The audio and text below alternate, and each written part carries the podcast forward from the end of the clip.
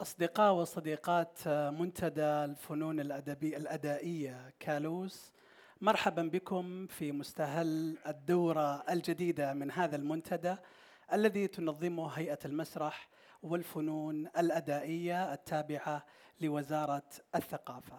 أتشرف بإدارة حوارات هذا المنتدى وهذه الدورة من كالوس والتي تطمح إلى إثراء الحراك حول المسرح والفنون الأدائية السعودية سواء على مستوى النقد أو على مستوى التنظير أو على مستوى عرض ومشاركة التجارب الأدائية.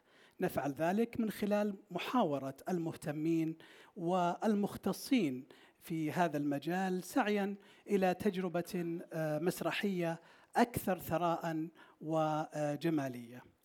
آه، باكورة ندوات كالوس لهذا الموسم نعقدها الليلة بعنوان المرأة والمسرح السعودي. نتساءل فيها عن الحيز المكاني والزماني الذي تشغله المرأة في المسرح السعودي. نتساءل أيضا عن تمثيلات المرأة على خشبة المسرح. كيف مثلت وعولجت قضاياها فنيا؟ كذلك نتساءل عن حضورها وليس فقط من خلال عرضها وتجسيدها أمام الجمهور كأداء مجسد بل من خلال أيضا خلف الكواليس من حيث صناعة النص وكتابة النص وإخراجه. للإجابة عن هذه التساؤلات ومناقشتها وللحديث عنها يسرنا أن نستضيف في باكورة هذه اللقاءات الأستاذة حليمة بنت عبد القادر مظفر الكاتبة الأدبية والصحفية الأستاذة حليمة مستشارة عامة مستشارة مدير عام العلاقات الإعلامية الدولية بمنطقة مكة المكرمة في وزارة الإعلام وهي كذلك أيضا مديرة إدارة الجمعيات الفنية في ذات الجمعية. نعم. كمسمى. نعم. والأستاذة طبعا حليمة حاصلة على ماجستير الآداب من جامعة الملك عبد العزيز في تخصص المسرح والدراما وصدر لها كتب كثيرة منها مثالا لا حصرا أنطولوجيا الأدب السعودي المسرح. صدر عن وزارة الثقافة والإعلام عام 2011 وكذلك المسرح السعودي بين البناء والتوجس صدر عن نادي الطائف الأدبي عام 2009 لها مشاركات إعلامية واسعة يعني في إعداد البرامج التلفزيونية ذات آه، الشأن الثقافي. منها مثلا أربعة على الخط وأيضا آه، جريء جدا وستين دقيقة ثقافة وفن.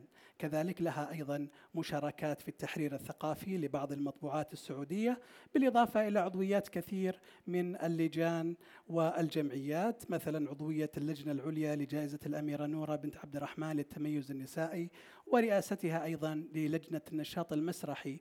في معرض الرياض الدولي للكتاب عام 2019 ومشاركتها بالحوار الوطني الذي يقيم بالأحساء. طبعا المشاركات ما شاء الله يعني كثيرة ونفس الكلام أيضا نقوله عن الأستاذة الدكتورة لطيفة آه، بن آه، بنت عايض البقومي أستاذة الأدب في جامعة الطائف الحاصلة أيضا على شهادة آه، دكتوراه الدراسات الأدبية في الأدب المسرحي من جامعة القاهرة. الدكتورة لطيفة طبعا صدر لها كتب آه، المسرح آه، السعودي المعاصر موضوعاته واتجاهاته دراسة فنية صدر عن نادي الأحساء عام 2014 ونشرت أيضا كثير من الأبحاث العلمية في هذا المجال في مجال المسرح منها مثلا على سبيل المثال الحصر الأنساق الثقافية وآليات التلقي في مسرح ياسر الحسن وتمثيلات المرأة الجسد والسلطة في مسرحية العازفة لملحة عبد الله مقاربة ثقافية. وكذلك توظيف التراث الشعبي في المسرح السعودي نماذج ورؤى. هذا بالإضافة إلى كثير من الأعمال النقدية والإبداعية الأخرى. وشاركت الدكتورة أيضا في عضوية ورئاسة كثير من الجمعيات واللجان العلمية منها عضوية مجلس إدارة آه، النادي الأدبي بالطائف وجماعة إبداع السعودية المصرية ورئاسة لجنة تحكيم جامعة الأمير عبد الله الفيصل ورئاسة لجنة تحكيم جائزة الأمير عبد الله الفيصل للشعر لطلاب الثانوية والجامعات وغير ذلك يعني آه، من اللجان. طبعا يعني الحديث يعني أنا مضطر للاعتذار من ضيفتي الكريمتين. يعني هذا ما شاء الله غيظ من فيضكن وتعداد كل شيء سيستهلك وقت الندوة الحقيقة. ولذلك أنا مضطر للتوقف لأنه يكفي يعني كما يقولون من القنادة ما حاط آه، بالعنق. سنبدأ بورقة الأستاذة يعني حليمة التي آه، آه، ستقدم لنا ورقة بعنوان المرأة السعودية. أعتقد العنوان عنوان مسيرة المسرى السعودي بين النقصان والتكامل. تفضلي.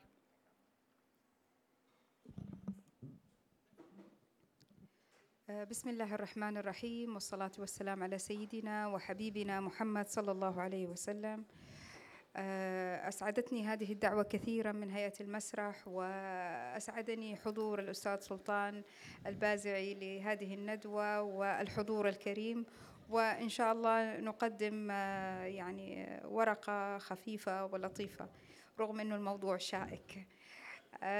المرأة والمسرح السعودي. آه، علاقة المرأة آه، بالمسرح جزء من تاريخ المسرح السعودي لا يتجزأ ولا يمكن آه، أن نتحدث عن المسرح السعودي دون التحدث عن المرأة. والمسرح أيضا لا يمكن أن تدرسه بمعزل عن المجتمع أو البنية الاجتماعية التي نشأ منها ولأجلها.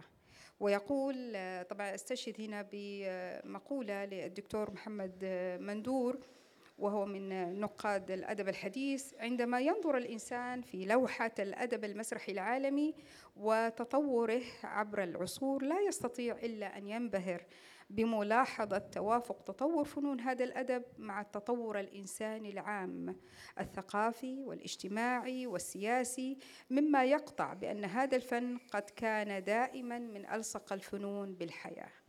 وهذه هذه المسألة تجعلنا آه، حين نتحدث عن علاقة المرأة آه، والمرأة السعودية بالمسرح السعودي هي علاقة شائكة علاقة كانت مضطربة علاقة تحتاج للكثير من التأمل والتفكيك والتشريح لأن كان هناك ما نستطيع أن نسميه بالثقافة النمطية التي هي عبارة عن مجموعة من التراكمات الثقافية من العادات والتقاليد اللي يعني يتمتع بها المجتمع السعودي. آه، في جانب آخر هذه العادات وهذه التقاليد تأثرت بخطاب آه، كان يعني معروف وسائد آه، لما يقارب ثلاثين سنة أو أكثر وهو الخطاب الديني المتطرف قليلا. وكان يعاني كل من المرأة والمسرح وليس فقط المسرح. المرأة كانت تعاني من هذا الخطاب بالنظر, بالنظر إليها كفتنة آه، وفي المقابل المسرح كوسيلة للفساد أو الاضطراب أو المجون عند هذه الفئة. وبالتالي حينما تقول علاقة المرأة مع المسرح أنت تتحدث عن أمرين عانى من هذه الثقافة التقليدية آه، آه، التي تلوثت مع الأسف الشديد آه، بذلك الخطاب الذي ولله الحمد تخلصنا وتجاوزنا هذا الخطاب بعد رؤية السعودية عشرين ثلاثين ولله الحمد. فعلاقة المرأة لو أنا أخذت الحكاية حكاية المرأة عبر التاريخ. متى آه، استطعنا أن, أن, أن نعرف المسرح السعودي؟ آه، كانت البداية ككتابة نصوص. لم يكن هنالك فعل. فكان حسين عبد الله سراج هو أول من أدخل آه، يعني مفردة المسرح من خلال النص ظالم نفسه عام 1932 هنا نستطيع أن نقول بدأ بدأ ما يسمى بإرهاصات المسرح. والرعيل الأول كان مهتم جدا بأن تكون المرأة جزء لا يتجزأ.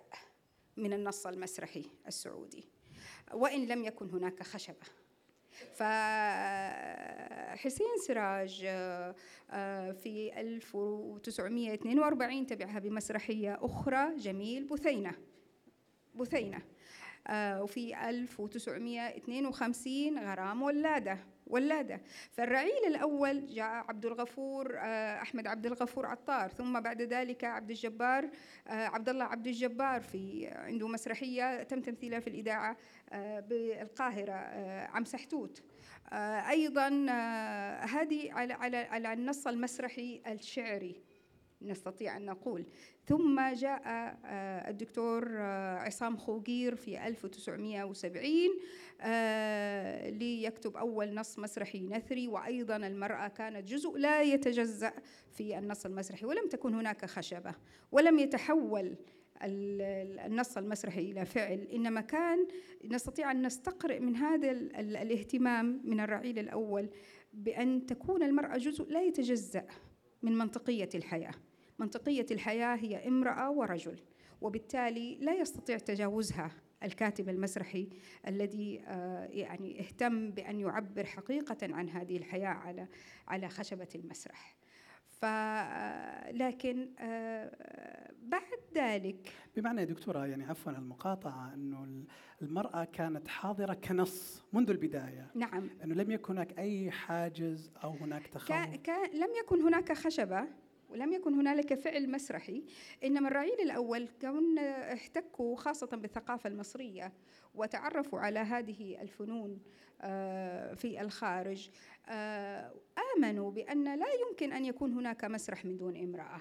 وبالتالي حينما كتبوا هذا المسرح كتبوه ليعبر عن الحياة بركنين أساسيين هو الرجل والمرأة. لا يمكن أن تنهض بمسرح على رجل فقط أو على امرأة فقط. هذه وجهة نظر يعني و و وأساسية. فلكن نتيجة للثقافة آه، اللي مع الأسف كانت تنظر بتوجس وارتياب للمسرح كونه فن قادم من الخارج وأيضا فن آه، يمتد إلى ثلاثة آلاف سنة. هذه الثلاثة ألاف سنة آه، مر آه، بمعتقدات وثنية في الإغريق ثم الرومان و ثم بعد ذلك آه، في العصور الوسطى. هذه كل هذا التاريخ المسرحي جعل كثير من المحافظين المحافظين ينظرون إليه بتوجس وبرفض شديد. فلذلك أجهضت أول محاولة لإقامة مسرح تجاري في حي جرول بمكة المكرمة على يد الأديب والرائد أحمد السباعي رغم أنه كان يقول أنه مسرح إسلامي وكانت هناك مسرحيتين فتح مكة ومسيلم الكذاب. ومع ذلك آه، يعني جهز المسرح وجاء بممثلين وبألف كرسي وأجهضت المحاولة قبل الافتتاح بأيام. يعني الجهاد كان ضد الرفض. المشروع وليس ضد كان فكرة المشروع عام 1900 إن لم تخن الذاكرة 1960 1961 فنحن نتكلم على الستينات الميلادية. آه ثم بعد ذلك يا عزيزي آه انتقلنا إلى مرحلة اللي هو السبعينات والدكتور عصام خوقير ومسرحية الليل لما خلى آه وأحضر المرأة ضمن ضمن أول نص نثري كان نص مسرحي نثري. ثم دخلنا إلى المرحلة القاتمة. هذه أنا أشوفها هي مرحلة ما يعني تقريبا الثمانينات والمعارضة الشديدة والارتياب. أنت بتتكلم عن امرأة وعن مسرح. كلاهما عانى من هذه الثقافة. فحينما تربط الاثنين معا كيف سيكون الموقف؟ شيء طبيعي أنه أدى إلى تغيب المرأة عن الخشبة كتمثيل أداء تمثيلي وغيبها من ضمن الجماهير بحجة آه، سد الذرائع وعدم الاختلاط. وهذه أجهض يعني الكثير من من من ال ال ال الوقت لكي نصل إلى مسرح اليوم في 2022 مسرح فعلا. فإحنا أضعنا الكثير من الوقت. فإذا جيت زي ما بدأ المسرح بالكتابة بالنص المكتوب فكذلك المرأة حينما دخلت المسرح دخلت بالنص المكتوب. فكان أول نص مسرحي لسيدة آه، آمنة صبيان الجهني عام 1980 آه، يعني أنا من اطلاعي للتجربة آه، كانت بسيطة ومتواضعة لكنها تحسب لها أنها أول نص فتحت به الطريق لمشاركة المرأة السعودية في كتابة المسرح المطبوع. طبع وكان باجتهاد من جمعية الثقافة والفنون آنذاك.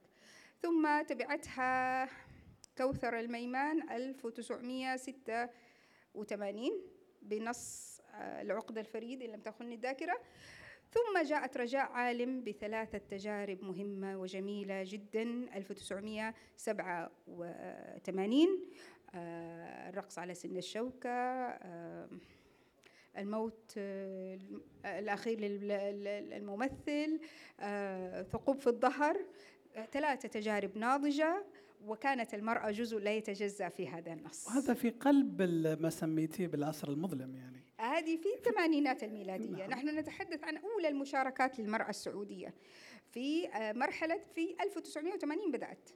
لكن ما زالت تجارب تعتبر متواضعة في البداية إلى أن جاءت رجاء عالم وفتحت هذا الباب بثلاثة تجارب مهمة آه، لا يمكن تجاوزها يعني في الدراسة البحثية والنقدية. وتبعتها الدكتورة آه، ملحة عبد الله غزيرة الإنتاج. لها ما يقارب 55 آه، مسرحية ويحسب لها آه، كونها أيضا يعني أعتقد أنه لها ثلاثة مؤلفات نقدية في هذا المجال وهذا يحسب لها حقيقة. آه، لكن المرأة هل يعني هل تجاوزت هذه المرحلة الجنينية؟ هي تجارب فردية. لم تكن ظاهرة أو لم تكن تجارب متكاملة لم تكن تستطيع أن تحكم أنه والله في عندي مشاركة حقيقية للمرأة.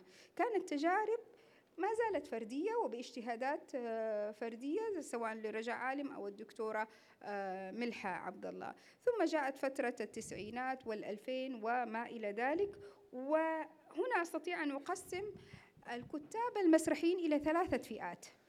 آه، في تعاملهم مع المرأة في النص المسرحي. هنالك فئة آه، يمكن الدكتورة تتفق معايا آه، هي فئة كانت تسعى إلى العرض وإلى الخشبة وبغض النظر عن منطقية النص.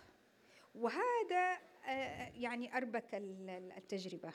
ماذا تقصدين؟ إنهم كانوا يسعون فقط للعرض يعني شيء آخر؟ نصوص ذكورية متكاملة اخراجا وتمثيلا ونصا.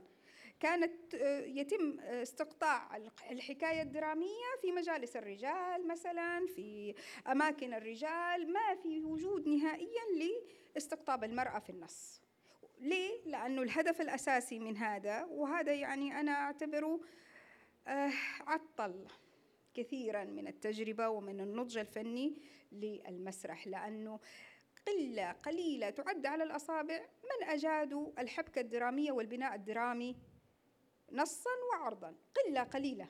تجارب وأعتقد الاستسلام لهذا لهذه الثقافة النمطية التي كانت تعارض وجود المرأة على المسرح كانت سبب من أهم الأسباب لتأخر النضج الفني وتأخر المسرح وتأخر المرأة للظهور بعكس التجربة البحرينية والكويتية.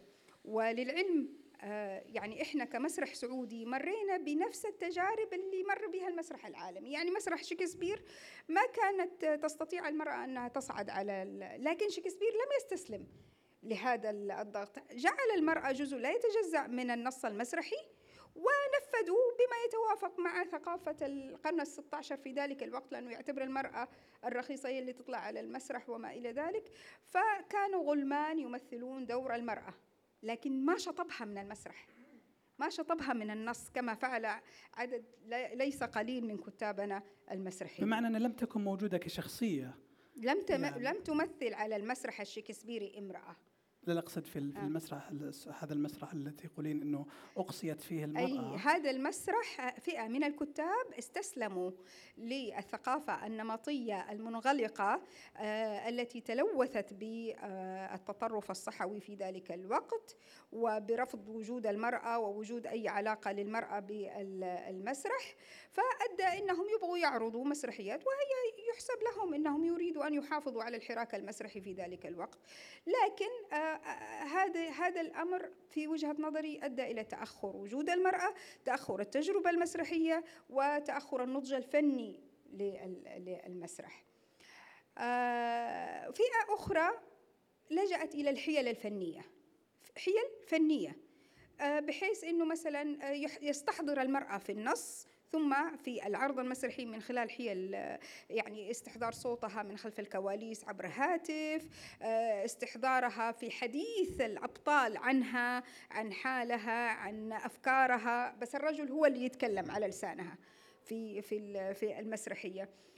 وغيرها من هذه الحيل. وأيضا قلة قليلة جدا من الكتاب الذين أجادوا هذه المخارج الفنية أو الحيل الفنية. ليس كل الكتاب أخفق كثير من الكتاب لأنه لا تستطيع أن تقول المرأة ليست جزءا من الحياة. المرأة الأخت والأم والموظفة والابنة والجدة. فأنت ما, ما تقدر تنهض بنص متكامل الرجل فيه من أوله لآخره لازم تجيب سيرتها. لازم تعالج قضيتها خاصة أن إحنا كنا في مرحلة طفرة. طفرة اجتماعية تغييرات اجتماعية آه، تغييرات ثقافية مرحلة بناء ونمو للمجتمع السعودي. فما تقدر تتجاوزها لكن هم اللي ما قدر يتجاوزها لجأ إلى هذه الحيل في تلك الفترة. وهناك فئة قالوا لا. حتى لو ما كان في مسرح تعرض عليه هذه النصوص إنما نأتي بالمرأة ونجعلها يعني مشوا على هدي آه، الرعيل الأول. حسين السراج ومشوا هذا الكتاب هؤلاء الكتاب قالوا المرأة جزء لا يتجزأ من النص ومن الخشبة وبالتالي حتى لو لم تعرض هذه النصوص هم احتفظوا بها في هذه النصوص. هذه ثلاثة فئات مهمة جدا لا يمكن أنه نحن آه طيب. المرأة آه ككاتبة في في في هذه التجربة كانت أيضا آه يعني بعضهم انغمسوا ب يعني بأنه يعني بعض مسرحيات الأستاذة الدكتورة ملحة قليل منها كانت تعرض يعني إنها مش عارفة ناسية الاسم مسرحية آه، كانت كاملة للعرض المسرحي. لكن كثير من مسرحياتها لم تستطيع أن تتجاوز المرأة وإن كانت يعني وخاصة أنه هي في كانت في مصر وتعرض مسرحياتها هناك فلم تكن تحمل هذا الهم الكبير كما بعض الكتاب المسرحيين. آه طيب في في نقطة مهمة. هذا الفصل بين المرأة والرجل في المسرح تغيبها عن الخشبة وتغيبها ضمن الجمهور أدى إلى خروج ما يسمى بالمسرح النسائي. وهذا المسرح النسائي كان يقام أيضا في المناسبات آه، على في الجامعات آه، اللي هو المسارح التعليمية أو في المدرسة أو في الجمعيات الخيرية. ولكنها كانت يعني مع الأسف الشديد لأنها لم تستطع الاحتكاك بالتجربة المسرحية اللي سبقها إليها الرجل ظلت في مراحل جنينية لا تتطور وبعيدة عن التوثيق وبعيدة عن النقد. ليه؟ لأن الرجل لم يكن يستطيع أن يحضرها. وأستاذ علي يتفق يمكن مع مع هذا الجانب. فهذا هذا الأمر جعله مسرحا منغلقا منعزلا يعني يعني أنا حضرت بعض المسرحيات كانت متواضعة جدا آه، وهي نتيجة طبيعية. الرجل في المسرح في مسرح الرجل استطاع إنه هو آه، يتلاقح آه، فكريا من خلال تجارب السفر. مشاركاته الخارجية في المسرح ساهمت في تطوير المسرح السعودي الذي ينهض به. لكن لم تؤتى هذه الفرصة للمرأة. فظلت في مرحلة جنينية لا تتجاوزها. وإلى إلى وقت قريب إلى وقت قريب ما زالت هذه المرحلة وأتمنى أنه نحن نتجاوزها بدور كبير جدا من هيئة المسرح إن شاء الله بإذن الله ودعمها للمسرح النسائي أو النسوي بمعنى صح إذا أنا أردت أن أقول نسوي وليس نسائي. آه طيب. في كثير بيقولوا مسرح نسوي. كان عندنا مسرح نسوي. لا هناك فرق. يعني في مسرحيات آه نهضت بها أمانة الرياض. أمانة الرياض في 2005 أتذكر يا أستاذ علي. آه كان هنالك مسرحية نسائية. كانت أول مسرحية تخرج في الصحف أتذكر. ويعملوا لها إشارات ودعايات وإعلانات. فكان هذا تجربة حلوة جدا أنه ننهض بها. بس هل كان ذلك المسرح حقيقيا؟ بالنسبة لي أنا أعتبره مسرح ثرثرة. أنا شفت يعني وصلتني كثير منه. إنما لم يكن مسرحا آه، لأنه اللي خلف الكواليس كان المنتج رجل. كان المنتج هو الرجل. فكان إنتاج لنفس الثقافة الذكورية وليس مسرحا نسويا ينهض على قضية نسائية نسوية آه، تنتصر للمرأة. لا هو إعادة إنتاج ذات الثقافة. يعني إعادة خطاب الرجل. نفس ال يعني. نفس ال لأنه هو المنتج هو اللي خلف الكواليس فقط يعرض لجمهور نسائي. لكن ما ما لم تشارك بعض الكاتبات في يعني مسرحيات؟ لا أستطيع لا أستطيع أن أتحدث في هذه النقطة لأن المسرح النسائي مع الأسف لم يصل لمرحلة التوثيق. هذا يعني حتى على الدارس والباحث والناقد يصعب إنه يصدر أحكامه على هذا المسرح لأنه كان مرحلة مناسبات فقط. يمكن الدكتورة تتفق معايا فيه. كانت مسألة مناسبات. في المناسبات تطلع لي مسرحيه تستمر يوم يومين ثلاثة من دون توثيقها. ما تعرف إيش فيها. وتنسى. وهذا أدى إلى يعني إلى استمرار المرحلة الجنينية اللي أنا أراها لا تتجاوز لا تتجاوزها في المسرح النسائي. وأنا أطمح أنه يكون عندي مسرح يعني نسوي ينهض بقضايا المرأة تكتبه امرأة تمثله امرأة. وإن كانت في المسرح النسائي الممثلات والمخرجة والديكور كله نساء ولكن بخبراتهم البسيطة المتواضعة اللي هم يقدروا عليها لأنه ما هو انت بتتكلم على هو لا تتكلم على محترفات دارسات. طيب في نقطة قبل ما يعني أصل إلى النهاية مهمة جدا. هل هذا يعني أنه ما في عندي آه تجارب مسرحية فردية نهضت على الجانب العلمي؟ لا في دكتورة ملحة عبد الله جزء لا يتجزأ من هذا الشيء. أيضا هنالك اسم مهم جدا.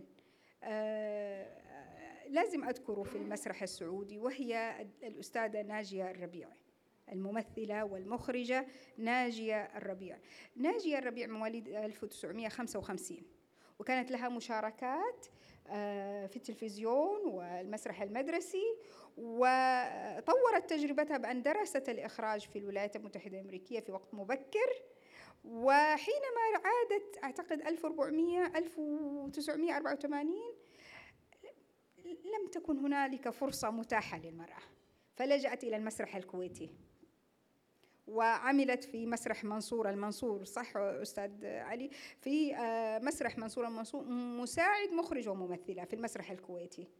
آه، اشتغلت على نفسها و و ولو أتيحت لها الفرصة هنا لربما استطعنا أن نخرج بتجربة متكاملة للمسرح السعودي لكنها تحسب لها هي شخصيا في هذا الجانب. هذه هذه تجربة لا يمكن. في نقطة أريد أن أعرج عليها. كان عندنا مشكلة حقيقية في هذا التناقض. أن المرأة في الدراما بدأت في 1962 ميلاديا تقريبا مع التلفزيون أو 65 مع التلفزيون. وكان في سلوى شاكر آه الله يعطيها العافية وناجية آه الربيع آه فيها. فكانت التجربة الدرامية في التلفزيون مقبولة للمجتمع. لكن إنها تمثل في في الخشبة غير مقبولة. حتى الغناء يعني حتى في مجال الغناء حتى, حتى في مجال الكتابة الأدبية الإبداعية يعني كان صوت المرأة ظاهر يعني في تلك الفترة لكن عندما نأتي للمسرح نحس إن الموضوع مختلف. آه، لأنه مباشر. المسرح علاقة مباشرة مع المتفرج. فالمسرح وضعه مختلف. وهو من أهم الفنون الدرامية وهو أبو الفنون الدرامية. فأنت لما تتحدث عن عن وجود المرأة في المسرح حتى المخرجين اللي لجأوا إلى الحيل الفنية أنا أعتقد آه، تغيب المرأة على المسرح أثر في المسرح الرجالي اللي هو كان ذكوري بحت كما أثر في المسرح المرأة. هذا التغييب القصري والإجباري للمرأة مو فقط كممثلة كمخرجة كممثلة كمهتمة بالسينوغرافيا كإضاءة كصوت كل هذه أعمال للمرأة وليست فقط كممثلة. إحنا نتعامل مع المرأة كممثلة فقط لا.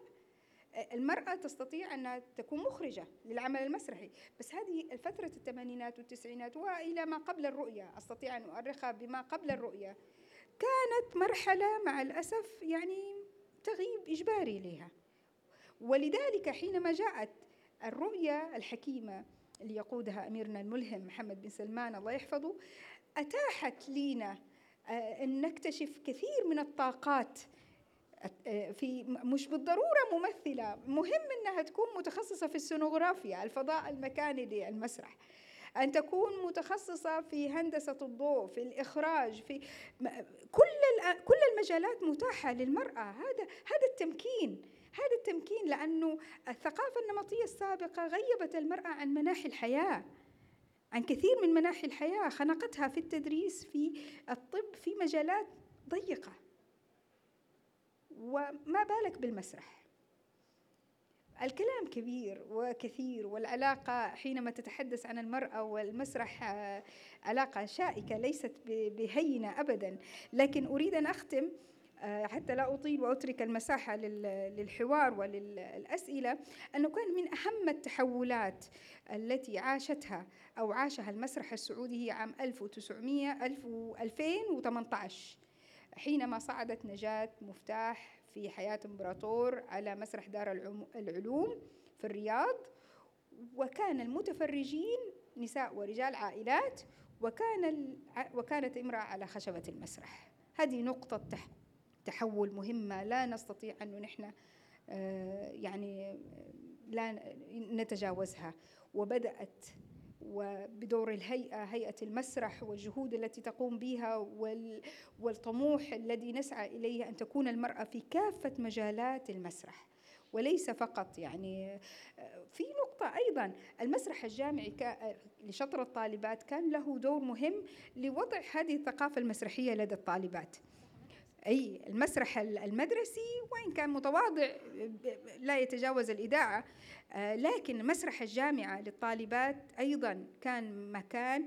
لو أتيحت الفرصة له في ما قبل الرؤية لكشفنا عن الكثير من المواهب والكثير من الإبداعات التي نستطيع أن نعتمد الآن. لكن مع أسف كانت يعني في مسرح الجامع بنادي الطالبات المسرحي في جامعة الملك سعود آه، جامعة الأميرة نورة أيضا نظمت آه، مونديال آه، مسرحي هذه كلها جاءت بعد الرؤية بعد 2016 يعني ثلاث سنوات هذه اللي بعد 2016 اهتمت الجامعات آه، شطر الطالبات بأنه يعززوا هذه الثقافة المسرحية لدى الطالبات. والأمل كبير جدا بالتعاون ما بين الجامعات وما بين هيئة المسرح آه، والفنون الأدائية لإكتشاف هذه المواهب من المسرح الجامعي.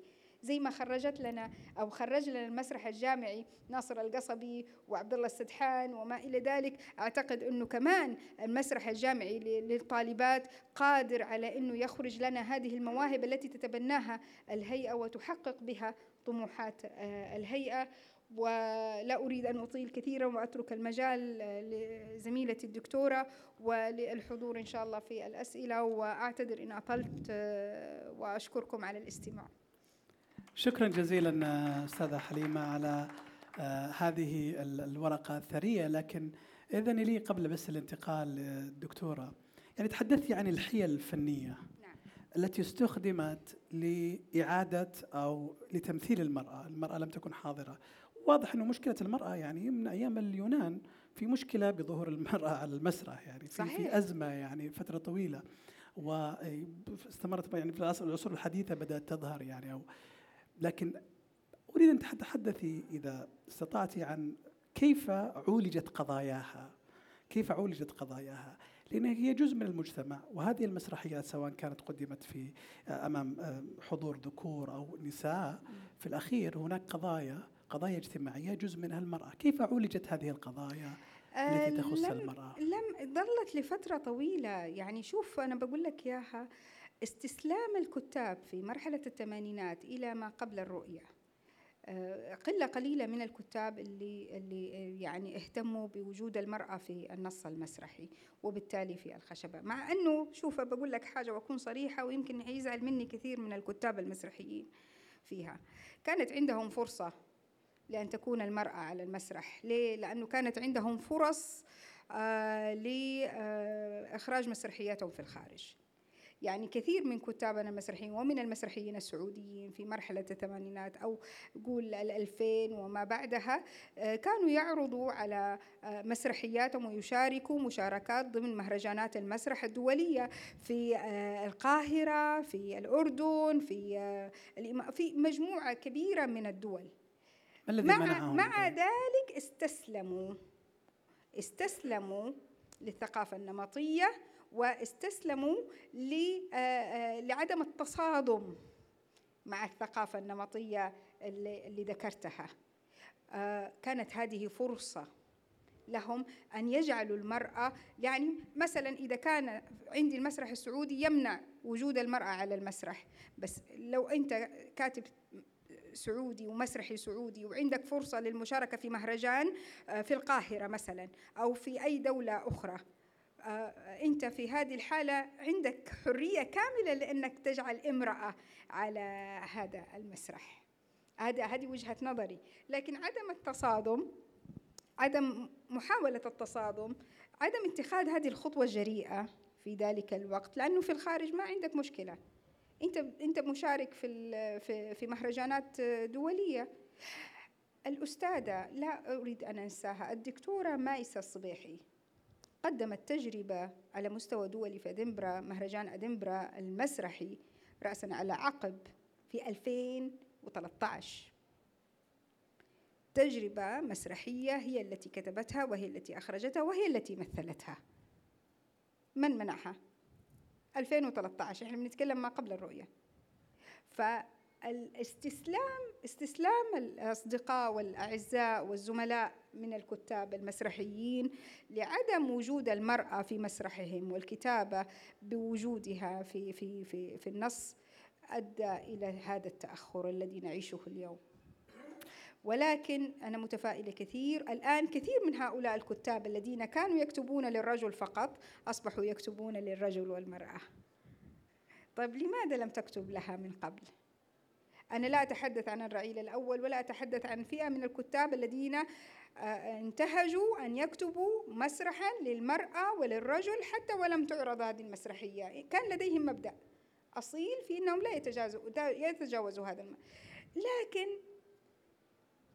يمكن الظروف كانت صعبة. ظروف معينة ربما هي والتحديات كبيرة. لا نعم. لا أستطيع أن أقلل من هذه التحديات. كانت التحديات كبيرة وكان التصادم يعني للأسف كان زمن مختلف. يعني تجاوزناه يعني ولله الحمد. تجاوزنا. لكن دعيني دعيني أسألك سؤال أخير قبل فضل. أن أنتقل أيضا.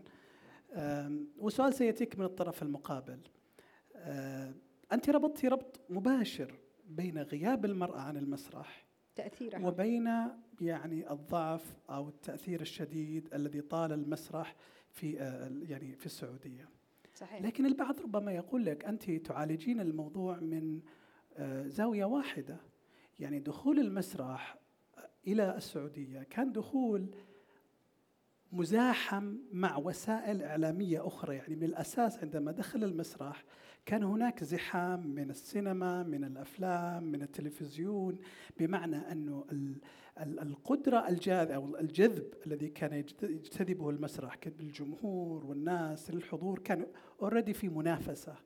بمعنى أن سوق المسرح ليست هي السوق السابقة. هذا ربما يكون له أثر كبير يعني ليست المسألة فقط العلاقة بين المرأة وحضورها وغيابها. هذا لا يعني أن عدم حضورها أو حضورها لم يكن مؤثرا. لكن ربما تكون هناك أسباب أخرى. ليست فقط أنه سبب ضعف مثلا المسرح في السعودية هو غياب المرأة. ما رأيك؟ آه يعني لا. مستحيل. أقدر أقول لك إنه آه في مسرحية لناصر القصبي قدمها في موسم الرياض آه ديب في قليب في صح؟ كان الحضور متكامل. هذا يثبت لك ماذا؟ إنه في تعطش للمسرح. وإنت معك سينما وإنت معك منصات تلفزيون آه، إنترنت يعني القنوات أو الشبكات اللي بتعرض لك مسلسلات وبتعرض لك ففي منافسة أقوى. ومع ذلك أنا وصل أنا لم أحضرها للأسف لكن وصلتني أنا أتابع كل شيء أنه كان الحضور فوق 1500 والكراسي تمتلئ. فهذا دليل على ماذا؟ على أنه في تعطش للمسرح. المسرح حينما ينفذ بالشكل الصحيح الواقعي سيؤتي بأكله سيأتي بأهدافه ويحقق. المسرح لا, لا له جمهور لا حد ترى يعترض على هذا الشيء. حتى لو ما له جمهور ترى يعتبر آه، المسرح السعودي ضمن ثقافة المجتمع السعودي ما زالت في البداية كمفردات يعني كمفردة من المفردات البسيطة كثقافة يومية. لأنه ما عندي مسرح منظم. يعني ما زال عندنا مسرحيات مواسم. مسرحيات آه، يعني لكن عندي مسرح تجاري ينهض بفرق مسرحية ويشتغل لي طول السنة ولا يوقف ولا يكون مرتبط بموسم حتى الآن لا.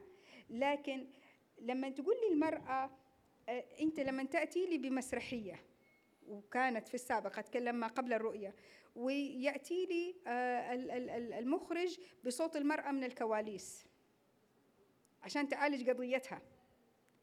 هذه حيلة فنية هذه حيلة فنية يعني. لكن ضعيفة. أنا نعم. أعتبرها أنا كمتفرجة أنا أتكلم أنا الآن طبعا. كمتفرجة. و سيب هذه. تأتي بشخص وتلبسه لبس الجدة ولا لبس الزوجة ولا لبس الأم. هنا ما يربطك. هنا في في لا منطقية على الخشبة. ليس منطقة. في حاجة اسمها عملية الإيهام. في المسرح. عملية الإيهام هذه لازم تكون في ترابط انسجام ما بين المشاهد وما بين ما يدور آه، في الزمان والمكان على هذا المسرح. ففجأة كده في ظل الأحداث تدخل لك جدة رجال لابس آه، لبس حرمة. يعني استعادة التقاليد اليونانية يعني شو المشكلة يعني؟ لا وحتى المسرح الشكسبيري نعم. ومارون النقاش ويعقوب صنوع ورواد المسرح العربي مروا بهذه المرحلة. طبعا. والمسرح الخليجي البحريني والكويتي إلى أن جاء زكي طليمات في المسرح الكويتي وأدخل المرأة من خلال امرأة يعني من خارج البيئة الكويتية و step by step خطوة خطوة دخلت المرأة الكويتية و step by step دخلت المرأة البحرينية وهكذا. لكن لماذا المسرح السعودي؟ السؤال المهم تأخر عن المسرح البحريني والكويتي. إحنا نفس الثقافة تقريبا نفس هذا سؤال يحتاج إلى دراسة ويحتاج إلى بحث وليس فقط إجابة مرتجلة.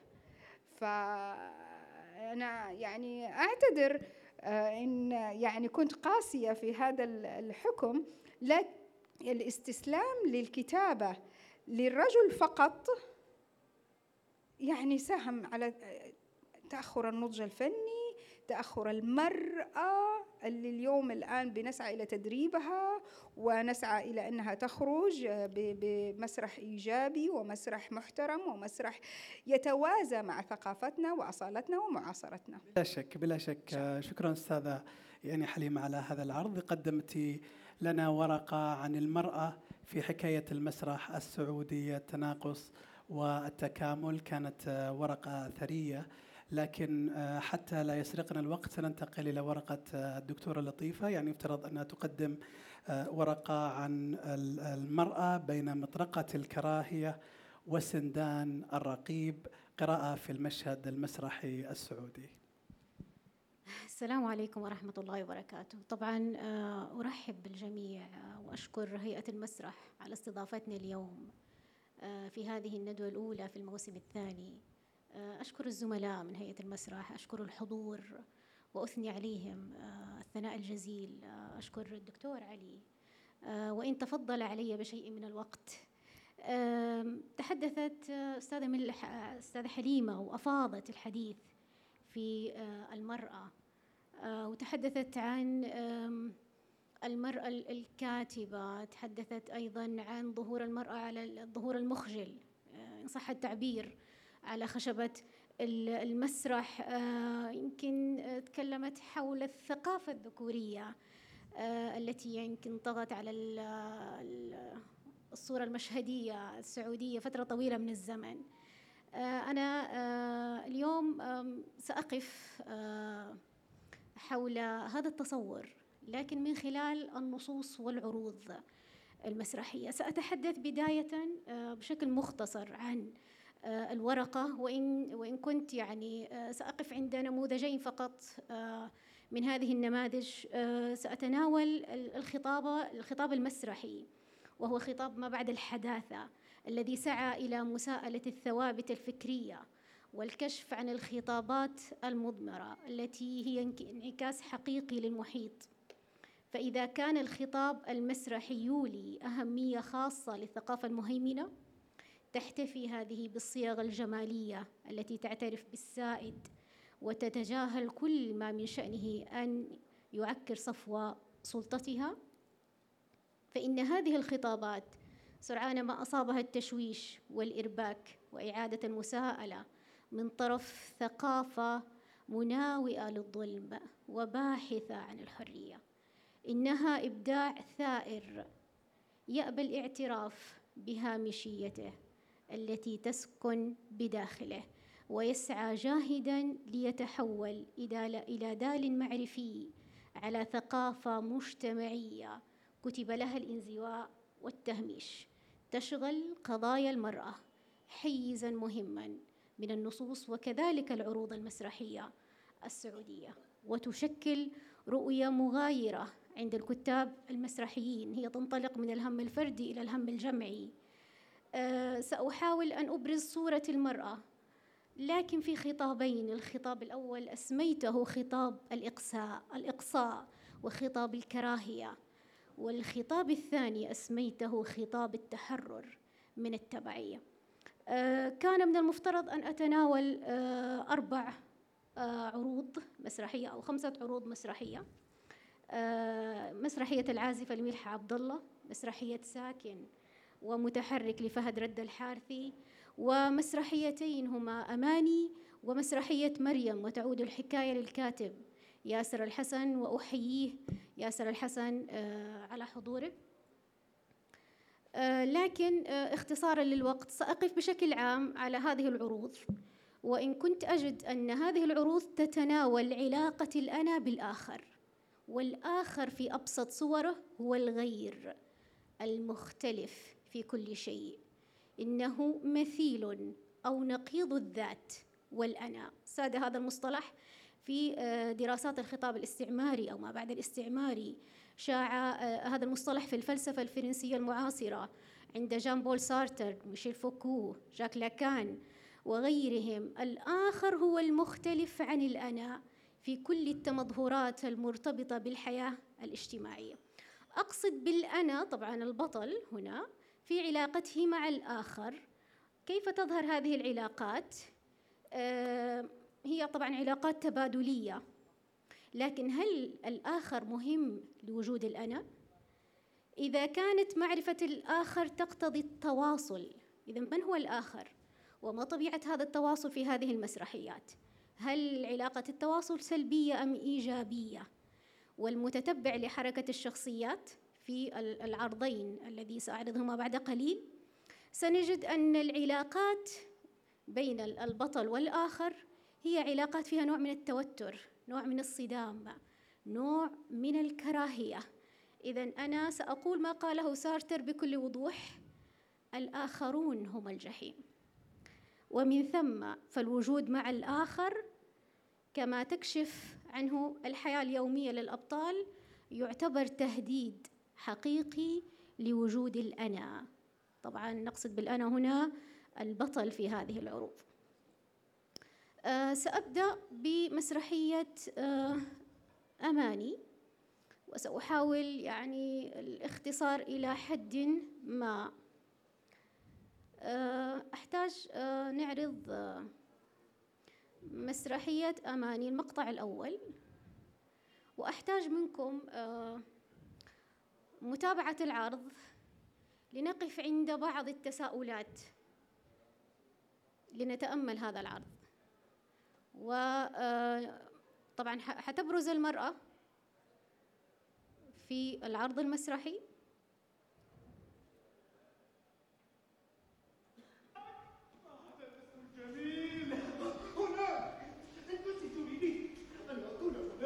نركز على صورة المكان. الفضاء المسرحي. الديكور بشكل عام. الملابس. طريقة التفاعل بين الشخصيات الذكورية وشخصية المرأة. طبعا المسرحية طويلة. أنا اقتصيت منها هذا العرض وسأقدم نبذة بسيطة عن مضمونها. المسرحية تبدأ بعرض طقس غنائي. يؤديه مروان في انتظار جابر المخلص المنشود.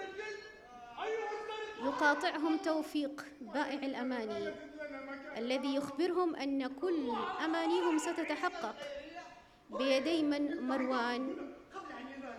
بيستعرض بضاعته ويظن هذه البضاعة نوع من الاحتيال. ويطلب منه ضمانا ليتأكدوا من سلامة هذه البضاعة فيخبرهم أنه لا يقبض ثمنا إلا بعد تحقيق الأماني والمسرحية بعنوان أماني. وأماني هي الشخصية طبعا. ما حنقول البطلة لكن هي شخصية المحرك الأساسي للحدث. طبعا يحدث اختلاف بين الشخصيات حول ما هي الأمنية التي سيختارونها لأن بائع الأماني يفترض أن يختارون أمنية واحدة فهل يا ترى سيتم الاجتماع على أمنية أم سيحدث الخلاف؟ يحاول أو تحاول الشخصيات أن تتخلص من أنانيتها ويجتمعون بعد فترة طويلة حول أمنية واحدة فيبدأ الدراويش بالتفكير في الأمنية المشتركة ما هي؟ طبعا في هذا الأثناء بيصعد آه، إحدى الشخصيات اللي هو شخصية مرجان فوق رصيف في انتظار قدوم السفينة التي تحمل المخلص جابر الذي يعني أخبرهم بأنه سينقلهم إلى مكان آخر غير هذا المكان إنه هناك وهو المكان المنتظر أو الحلم المنتظر ماذا قلت يا فتاة؟ هناك؟ هل أنت متأكدة من ذلك؟ حدثتني جدتي عنه وهل قالت لك كيف الوصول إليها؟ طبعا يحدث الخلاف بين الشخصيات وأماني لأن جابر لا يمكن أن يأتي إلا بوجود التضحية. من سيضحي؟ من أجل أن يتم وصول جابر ذلك الأمل المنشود. طبعا التضحية تكون بالإقتران إقتران جابر المخلص الغائب الذي لا يظهر. بأنثى. من هي هذه الأنثى؟ إنها أماني التي نراها الآن. هناك شهور تحدثت عنها جدتي وتحدثت كثيرا عن نعم إنها الشروط. من أجل أن يحضر جابر يقترن بالأنثى أماني. المسرحية في حقيقتها تعرض الصراع بين ثقافتين ثقافة متوارثة مقدسة. وأخرى ثقافة تسكن في الهامش. نحن أمام صراع بين ثقافتين مركز وهامش. ثيمة المسرحية تعالج الثقافة المتوارثة في مجملها وهي ثقافة تقوم على الأساطير والكذب. هل فعلا ممكن لجابر أن يخلص ويحقق أماني هؤلاء الدراويش وهذه الشخصيات؟ هل ممكن أن ينقلهم إلى المكان المأمول الذي أسماه هناك والتي تسعى الشخصيات للوصول إليه كما يعني يأتي على لسان الشخصية.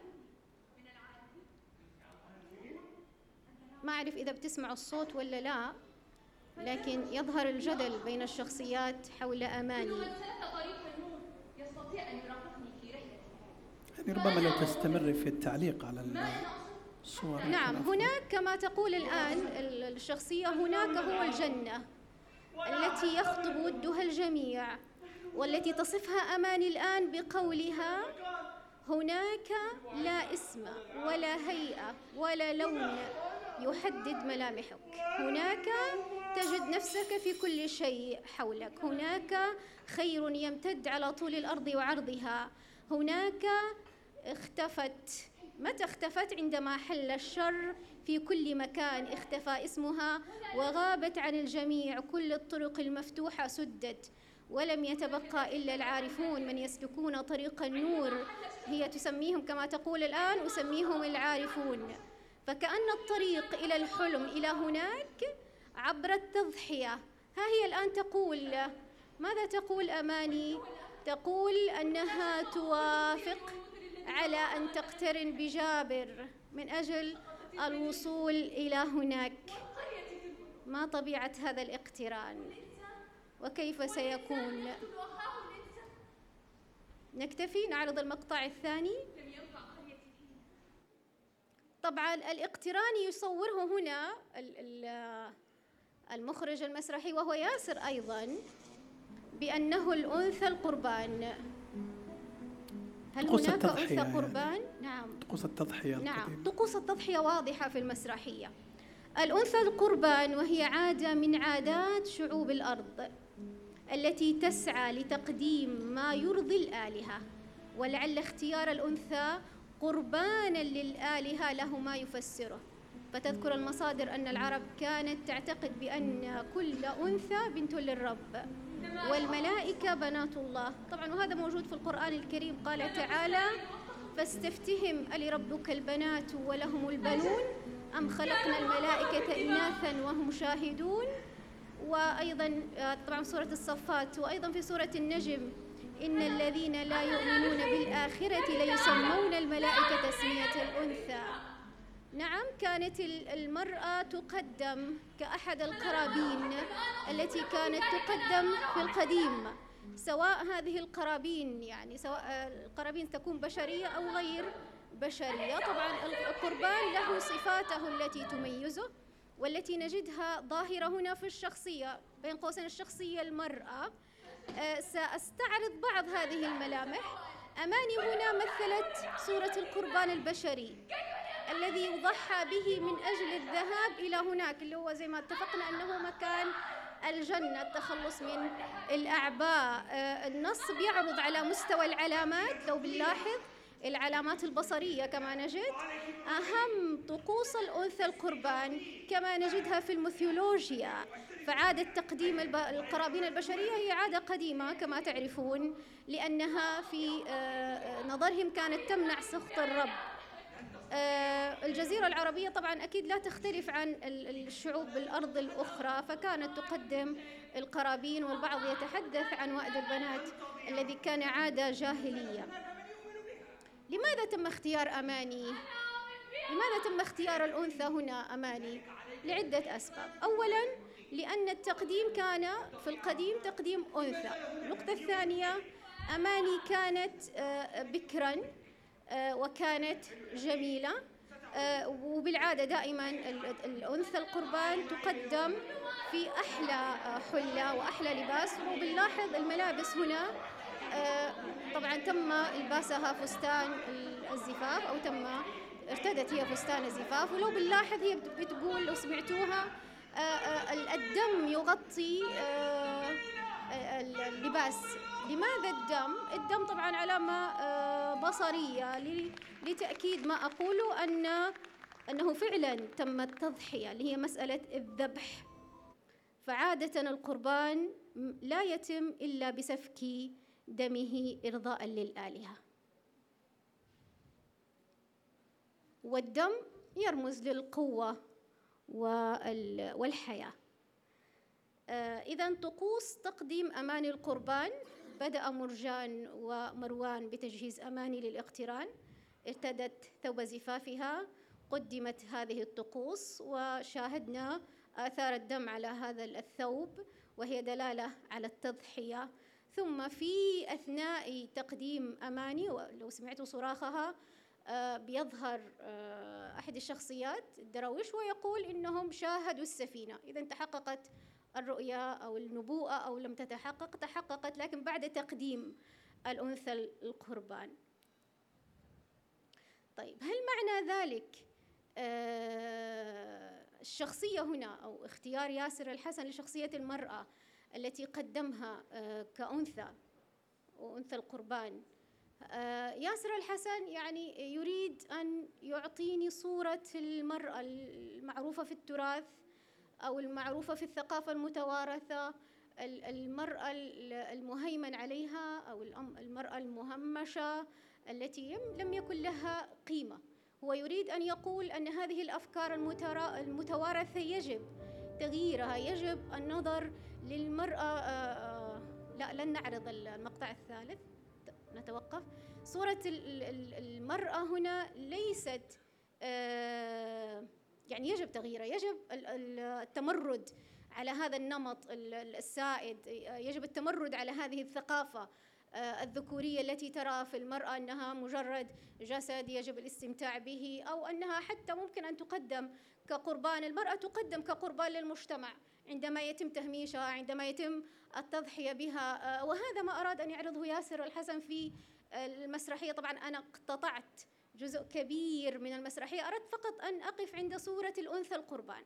لكن النص آه، يجعلنا أو يطرح العديد من الإشكالات وليس طبعا مفترض من العروض المسرحية أن تجيب عن الأسئلة. يكفيها أن تطرح هذه الأسئلة. يكفيها أن تثير فينا هذه التساؤلات. سواء كانت الإجابة ضمن آه، سياق النص أو حتى ضمن هذه العروض أم لا يكفيها أن تطرح آه، هذه التساؤلات المهمة. هل فعلا نحن ننظر للمرأة في هذا المجتمع بثقافتنا المتوارثة؟ هل هي ذات قيمة أو أنها مجرد قربان يتم التضحية به لتحقيق آه، أهداف أخرى أيا كانت؟ نتناول يعني هذا دكتورة أنا ذلك أنه المسرح يعني قدم صورة المرأة وقدم جزء من معاناة المرأة كما تقولين بهذه الصورة الرمزية التي ترمز إلى يعني الحالة التي تعتقدين لكن ليس أقل. كل الكتاب دكتور علي إيه، يعني لكن بعض الكتاب البارزين الذين كانوا يرون أن المرأة تمثل قضية أن المرأة يجب النظر إلى قضايا المرأة حتى لو حتى لو كان بشكل يعني رمزي زي ما وجدنا في آه، مسرحية ياسر الحسن وأيضا مسرحية فهد وكثير من النصوص. المهم أن تعرض آه، هذه الرؤى أن تقدم هذه الرؤى. لماذا؟ لأن الهدف من المسرح إيقاظ الجمهور تغيير الصورة. يعني لو لو هذه العروض المسرحية قدمت وعلى خشبة المسرح وشوهدت ويليت تسجل للتلفزيون وتعرض آه، على وسائل التواصل المختلفة. لكان هذا سببا في تغيير فكرنا السائد في تغيير ثقافتنا السائدة في الإقلال من أهمية المرأة الإقلال من قضايا المرأة آه، وأهميتها في المجتمع. فهذا يعني المنوط بالمسرح وأكيد المنوط من آه، هيئة المسرح يعني أن آه، تعرض لنا وتقدم لنا هذه النصوص. يعني آه، أنا مش حابة أقول إنه أنا بصعوبة صراحة حصلت على هذه العروض. لماذا؟ لأنها غير محفوظة. هي مجرد مثلا اجتهاد من المخرج سجل هذا العرض أو الكاتب سجل هذا العرض وبكل أريحية قدمه لي من أجل أن أبني عليه دراسة مهمة تخدم المهتمين بالشأن المسرحي في السعودية. لكن, لكن عفوا نعم. لكن يعني بعيدا عن الأرشفة آه، تكرار هذه الصورة النمطية آه، أو تنميط هذه الصورة المرأة التي تستخدم كقربان تقدم طقس أضحية طقس عبور يعني ما مدى يعني تكرار هذه التمثلات أو التمثيلات للمرأة؟ في المسرح السعودي من خلال اطلاعك؟ آه، أنا لا أستطيع أن أحصر العدد. لماذا؟ لأن لا تتوافر لدي عروض مسرحية كافية حتى أستطيع أن أدرسها بشكل علمي. لكن تقصد آه، لها يعني هل مر بك نص آخر غير آه النص لا هذا؟ لا. كهذا النص يعني هذا يمثل استثناء. نعم. نص ياسر فعلا كان يمثل استثناء. آه، استوقفني كثيرا فعلا المرأة القربان. لكن في نص آه، فهد يمكن حيعرض رؤية أكثر آه، قسوة لكن لا تأخذ شكل القتل أو شكل الذبح. مسرحية فهد اسمها مسرحية ساكن متحرك. نص مونودرامي عرض في العشرين واحد وعشرون. آه، قدمت المسرح المسرحية على خشبة المسرح في نفس العام. حصلت المسرحية على جائزة آه، أفضل آه، عرض وأفضل ممثل في مهرجان القاهرة الدولي. آم، سأعرض آه، المسرحية وسأتكلم آه، عن مضمونها. ال- المسرحية بتدور حول معاناة ممثل وهو بطل المسرحية. آه، يوكل له بعرض مسرحي تشترك معه الشخصية الغائبة اللي هي شخصية البطلة. لكن البطلة لا تظهر. وإحنا بنتكلم عن آه، مسرح مونودرامي وأنتم عارفين المسرح المونودرامي لو سأوجز فيه القول آه، مسرح آه، المونودراما مسرح يعرض صوت درامي واحد وهي تعتمد في بنائها على شخصية درامية واحدة آه، وحيدة إن صح التعبير. هذه الشخصية تعاني أزمة أيا كانت هذه الأزمة آه، تعاني اغتراب نفسي اجتماعي آه، وهذا هذه المعاناة تفرز طبعا صراعا داخليا. آه، في مسرحية المونودراما نسمع صوتا واحدا نسمع المتكلم وهو يسرد أو يحكي تجربته الدرامية وفق رؤاه هو. آه، ويحاول أن يوصل هذه الرؤية أو هذه ال- ال- الفكرة عبر المسرحية. لكن آه، آه، كما هو معروف أن المونودراما يعني فن الممثل الواحد فالفردانية تسيطر عليه. أنا ضد هذه الفكرة. لماذا؟ لأن مسرح المونودراما وإن كان ال- الذي يؤدي الشخصية آه، أو يؤدي الدور ال- آه، شخص واحد أو ممثل واحد لكن هو يستعين بالآخر أيا كان هذا الآخر سواء كان شخصية آه، يعني مفترضة أو ممكن يوجه ال- القول للجمهور اللي هو المتلقي الذي يلعب دورا مهما في المسرح. يعني هناك تعدد أصوات آه، يعني في الحوار في الأخير نعم. يعني. إذا إذا هو لا يمثل أحادية الصوت لكن طبيعة هذا التعدد بتختلف بحسب ال- ال- المسرحية. إذا الممثل في مسرحية ساكن ومتحرك يريد أن يعرض تجربته في التمثيل. هو آه، أوكل إليه بتقديم دور آه، هو يراه أنه ليس دور البطولة. هو يرى أنه دور ضعيف هزيل. لماذا؟ لأن ال- الشخصية الأخرى هي شخصية البطلة المرأة حازت على الأهمية الكبرى. بل هو يقول أن المرأة هي التي سيطرت على المسرحية وهي التي يعني أثرت على الكاتب وأثرت على المخرج وبيعطيني إيحاءات وعلامات لغوية مهمة آه، أن المرأة يعني استطاعت أن تغوي الكاتب. كلمة تغوي. استطاعت أن تغوي المخرج استطاعت أن يعني تستحوذ على الدور استطاعت أن تغير النص. يا ليت نعرضها. آه، آه، ساكن ومتحرك المقطع الأول. إذا هذا على مستوى المضمون. آه، سأحاول أثناء العرض أن أتحدث على عن عن العرض نفسه وأهم العلامات الموجودة في العرض. طبعا العلامات ال- البصرية والعلامات اللغوية. طبعا لو نقف عند العنوان الع- المسرحية بعنوان ساكن ومتحرك. المتحرك هو البطل الرجل والساكن هو المرأة. طبعا والعنوان يوحي بمضمون المسرحية. لو بنلاحظ ال- الحركات حركات الممثل زي ما أنتم شايفين على المسرح مدروسة بعناية. لماذا؟ لأنه يريد أن يثبت أنه آه، فنان مهم آه، يجيد الحركة يستطيع التنقل هو يعني تدرب وكان يعني ممثل كفؤ لكن للأسف النص لم يخدم هذا الممثل لأنه يرى أنه النص همش دور البطل وأعطى الأهمية للبطلة لو بنلاحظ أيضا آه، الحركات على خشبة المسرح هنا هي حركات فعلية زي ما بنشوف بيتحرك. فعلية يعني تتجسد في حركات الممثل آه، على الخشبة وعندي حركات تقديرية. لو بنلاحظ حنلاقي الديكور لو أنتم شايفين آه، في كراسي مبعثرة طاولات مكسرة وبياخذ دور ال- الممثل هنا بيبدأ أمامي على خشبة المسرح بيحاول يعيد الكراسي إلى وضعها الطبيعي بيحاول يعيد الطاولات ويثبت آه، يعني آه، أرجل الطاولات آه، من أجل مث- مثلا يستند عليها وكذا هو يريد أن يعطيني أنه هذه حركات تقديرية. الكراسي المتغيرة الكراسي الم- المكسورة ال- الطاولات المختلفة هذا دلالة يا جماعة على تغير الزمن. إذا نحن أمام رؤية مختلفة كأنه يريد أن يقول ها هو الزمن يتغير. إذا نحن أمام تغير في الزمن الحركة التقديرية المقاعد ال- المقلوبة والمنضدة المفككة وأعاد الممثل آه، تحريكها وإصلاحها تعطيني وبعدين مش بيعيدها مرة ده بي- بيعيدها أكثر من مرة وبيعدل في الكراسي أكثر من مرة. هذه كلها محاولات البطل لأنه يريد أن يستعيد مكانته. هو يجد ويعاني البطل في المسرحية من صراع داخلي يكمن من القلق. هو قلق وجودي. أكون أو لا أكون؟ إذا متى أكون عندما أتخلص من البطلة؟ لكن لو هي موجودة هي ستنافسني على المكان فأنا غير موجود.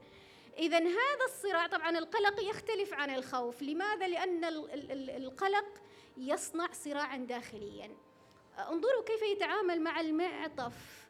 ترى المعطف علامة بصرية للمرأة. المعطف هو المرأة.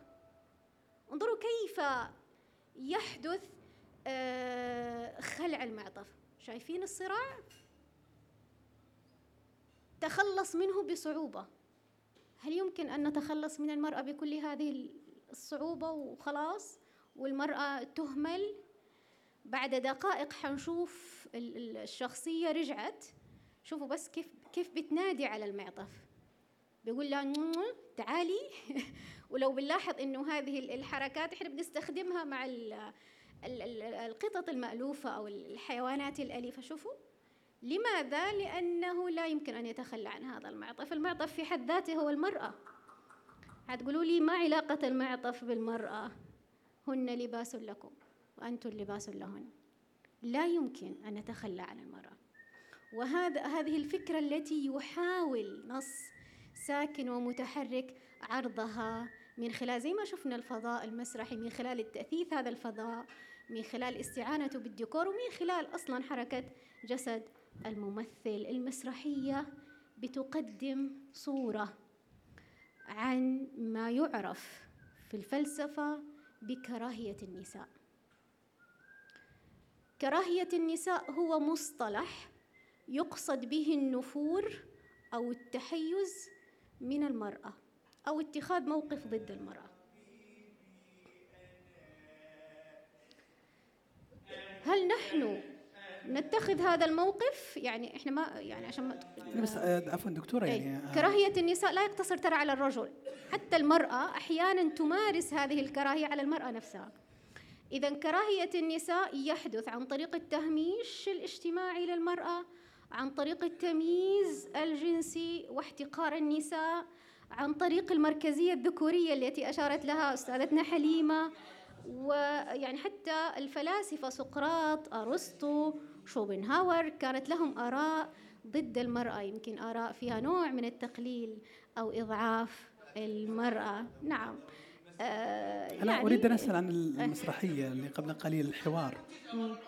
الآن لا ساكن يوجد ومتحرك؟ إي الآن لا المسرح كامل لا يوجد فيه امرأة لا ولا يوجد فيه صوت آه، المسرحية إيه. مسرحية لا لا في صوت في يعني صوت في صوت حوار قدر إيه. يتحدث كان في حوار حنعرضه في المقطع الثاني انظر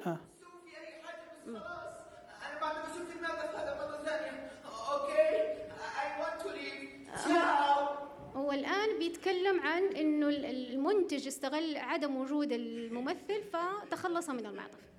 لماذا؟ لأنه هو يرى إنه المعطف هذا له شوفوا كيف بيتعامل معاه بكل ود وألفة، لا وبيغني له، بيقدم له أغنية يا حبيبي تعال يا حبيبي هنا. أنا فقط تذكرت آه، رواية المعطف لجوجول آه. ويعني ذلك أنا احاول أربط يعني يعني لماذا أنت فسرتي إن المرأة هنا المقصود آه، الآن مع مع استكمالنا للحديث حول العلامات البصرية حنعرف لماذا المرأة. أنا ذكرت أنه من ضمن الأسباب آه، هو يرى أن هذا المعطف شهد حياته على المسرح. يعني كان مع البطل في فترات حياته. يتحول هذا المعطف من مجرد لباس تقليدي ممكن أن يرتدى في وقت معين فصل الشتاء أو غيره ليأخذ ملمح ال- المرأة ال- التي ممكن أن تحتوي الرجل ممكن أن تقدم له العطف والحنان والمحبة وممكن أن تتحول إلى عدوة كما نجدها في المسرحية تنافسه على المكانة الفنية التي يعني يرغب الوصول إليها لأنه هو بيشوف نفسه ممثل كفء وهي ممثلة يعني لا تمتلك لا هي الخبرات ولا ولا الثقافة المسرحية. وبنشوف أثناء الحوارات كيف بيتكلم معها يحاول يقنعها إنه عدلي لي النص يعني آه، أعطيني دور أكبر. فهو بيقدم لها شوفوا الطاولات اللي تكلمت عنها المنضدة المكسورة والكراسي هذه كلها دلالة على الحركة الزمنية التي يريد أن آه، آه، يعني يتحدث عنها المخرج من خلال العلامات البصرية من خلال هذا العرض. نرجع لمفهوم كراهية المرأة. إذا كراهية المرأة هو مصطلح ليس يعني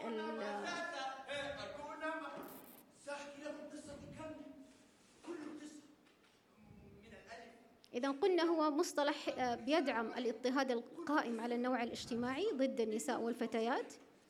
آه، ورد في قاموس ميريام وبيستر وهو مشتق من الجذور اليونانية التي تعني أنا أكره امرأة. آه، وهي تقول أن تسمية شيء ما كاره للنساء يحدد على أنه سلوك يديم تبعية المرأة. يعني إيه تبعية المرأة؟ يعني إدامة تبعية المرأة للرجل وهذا ما نجده نصا في المسرحية. فينظر لعدم استحقاق البطلة للتمثيل. هو يرى أن البطلة فاشلة وهذا نص عليه كمان في المسرحية. وأنه دورها ينحصر في الإغراء إغراء فريق العمل الكاتب والمخرج والفريق. هو يقولبها في صورة الجسد. بمعنى الشيء وليس الإنسان.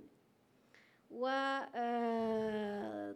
آه، فكرة الشيء هي فكرة نزع الصفة الإنسانية عن المرأة. وهي نعم وهي تعمق وهي فكرة طبعا مركزية للقمع ضد المرأة. عالجتها المسرحية من خلال موقف البطل من البطلة. آه، مارثا آه، بتحدد سبع طرق لمعاملة الشخص كشيء. من ضمنها أن يكون وسيلة آه، الحرمان من الاستقلالية الجمود قابلية الاستبدال الانتهاك. انتهاك طبعا الملكية وإنكار الذاتية. وديفيد آه، بيضيف نقطتين أخريتين اللي هي اختزال الجسد أو الإسكات. في المسرحية تحققت سبع طرق لمعاملة البطلة هنا كشيء. حذكر منها أنها وسيلة ولا ننسى الجاكيت. أنها قابلية للاستبدال. ها هو يرمى في النفايات ثم يعود واختزال الجسد هو بيقول أنها يعني هدفها كان فقط إغراء الكاتب والمخرج الحرمان من الاستقلالية الملكية. برضو الملكية تحققت في المعطف والجمود. إذا الجمود والملكية والإسكات كلها الصور الثلاث تحققت في صورة المعطف لأنه يحمل اللباس دلالة اللباس والستر والاحتواء.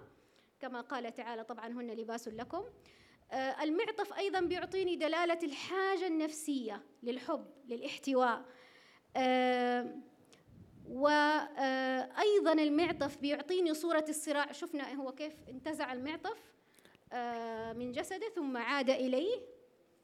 وهذا دلالة مثلا على صراع البطل مع البطلة. يا ليت نبدأ نعرض المقطع الثاني. طبعا ومحاولة استرجاع المعطف دلالة على التضارب. دلالة على تضارب المشا هو قاعد بيهددني في الوقت. طيب دقائق بس. أحب أعرض بس الصورة الأخيرة. آخر آخر عرض الحمد لله آه،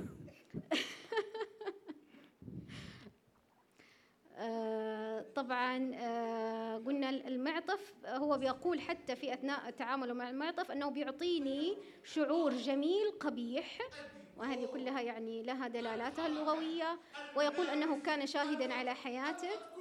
أي حياة؟ إنها مسرح الحياة كما نقول. آه، بيعطيني دلالة أيضا المرأة تعاملها كشيء هو بيسميها أنها وسيلة أو أداة. هو يقول عنها الساكنة وهو المتحرك. إذا هي وسيلة للمتعة والإغراء. آه، نحاول نحرك شوي العرض.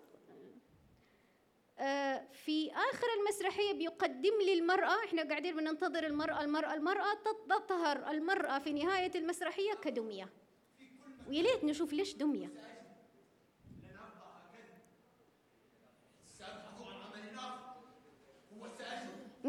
شايفين هذه المرأة هذه البطلة التي يراها بتظهر في صورة الدمية وهي تعمق مسألة المرأة المتعة أو المرأة الجسد. ولو شايفين ما شاء الله جميلة للدمية ها هي ترتدي يعني لباسا آه، شديد الإغراء شيك أو رشيقة كمان. وهو يعزز من مصطلح كراهية المرأة لأنها في النهاية المرأة الجسد. إذا هو البطلة كما يقول كتلة من الغباء. لا تكف عن النميمة.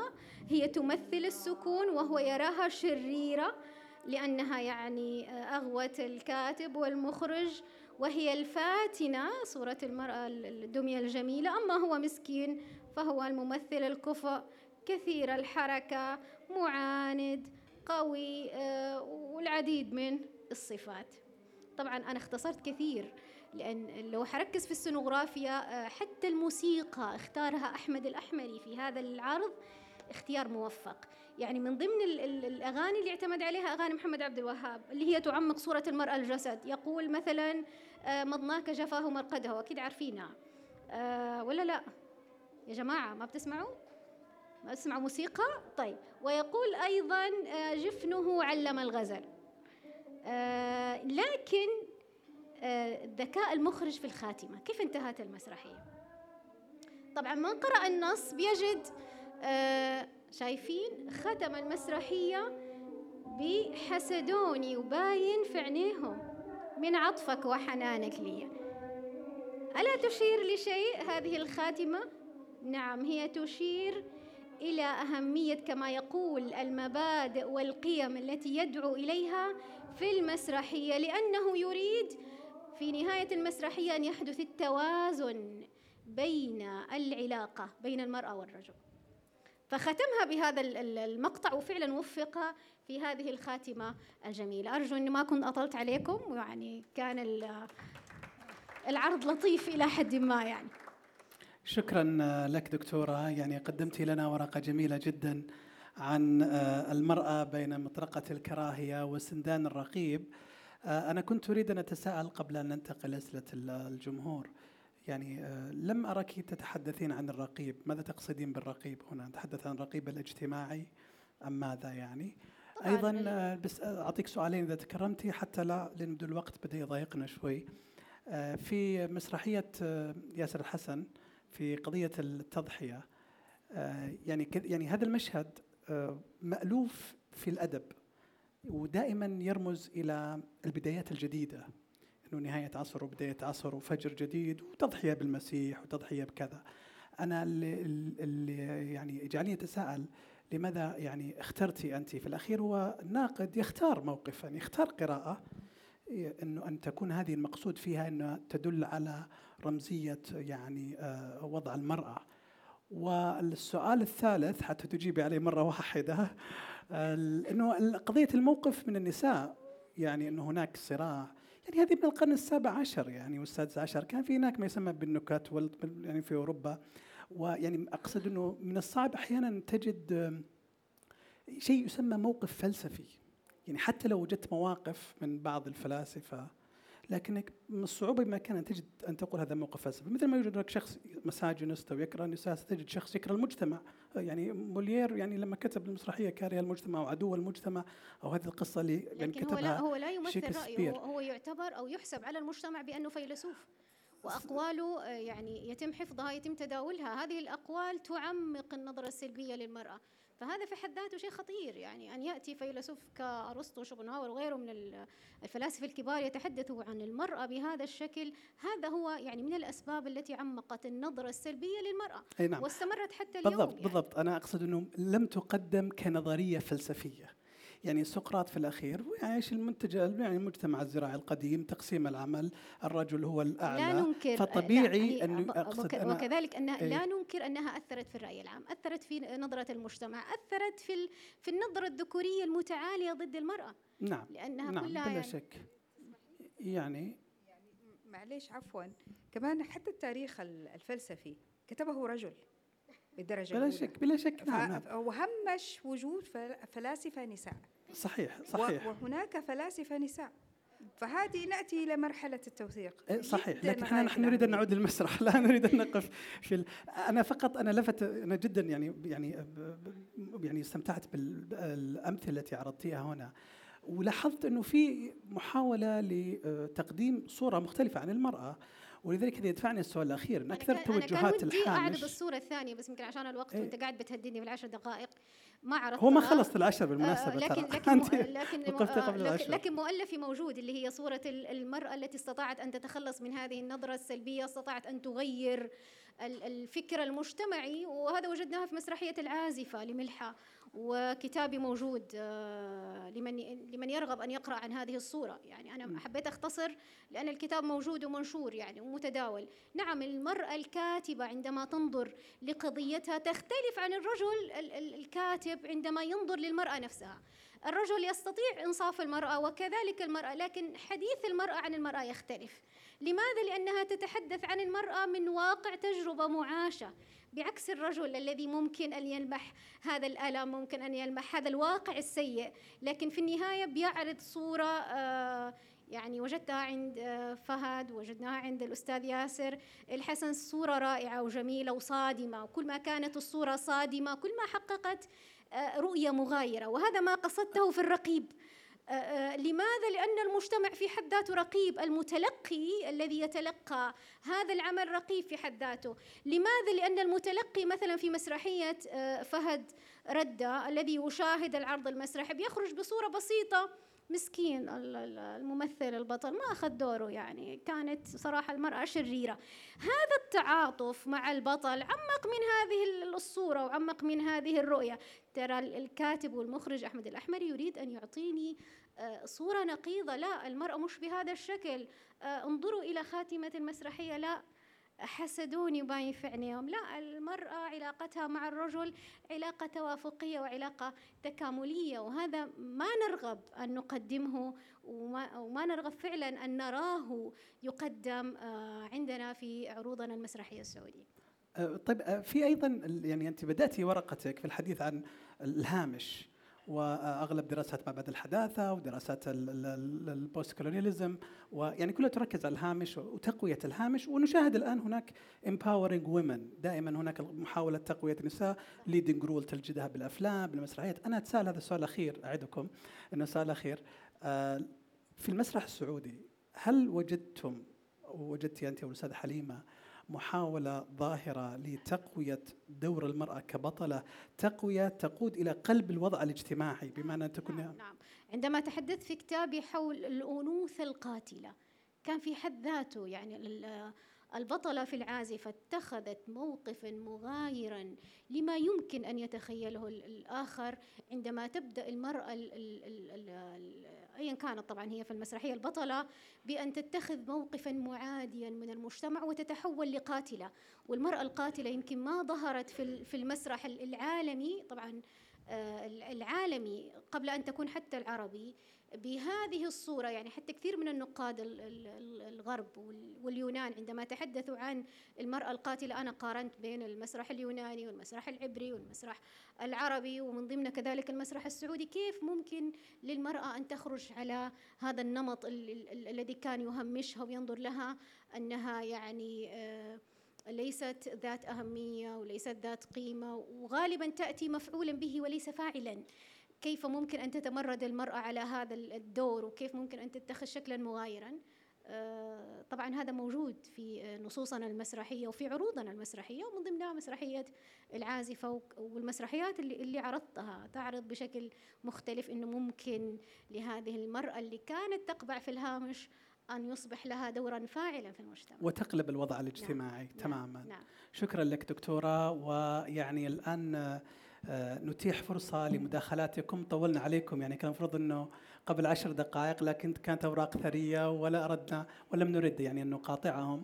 يعني ربما قطعتم أنا أكثر من اللازم لكن يعني أتمنى أن لا أكون آه، ثقيل عليكم. فالآن إذا في مجال لل- من لديه مداخلة تفضل أستاذ علي بس الميكروفون ربما يكون في ميكروفون. السلام عليكم مساكم الله بالخير جميعا. شكرا دكتور علي شكرا دكتورة لطيفة شكرا أستاذة حليمة. آه، لعل من أهم وأبرز صور حضور المرأة في المسرح السعودي هو وجود السيدتين الكريمتين على هذه المنصة كناقدتين مهمتين في مسيرة المسرح السعودي. آه، المرأة حاضرة كناقدة ب- بقوة في المسرح السعودي، الدكتورة لطيفة، الأستاذة حليمة، الدكتورة عبير الجعفري، الدكتورة نوال السويلم، آه، الدكتورة تركية ثبيتي، عديد من ال- ال- آه، ناشطات في الدراسات النقدية ولعل الورقة التطبيقية اللي قدمتها الدكتورة والمزاوجه بين النص والعرض يعني تعتبر نقلة مهمة جدا في الدراسات النقدية التي يفتقدها المسرح السعودي. غالبا يعني ننحاز دائما لدراسات النص أكثر من العرض. آه، آه، أيضا الأستاذة حليمة قدمت لنا استعراض تاريخي رائع جدا. أنا عندي بس إضافة بعض الإضافات أو الإشارات.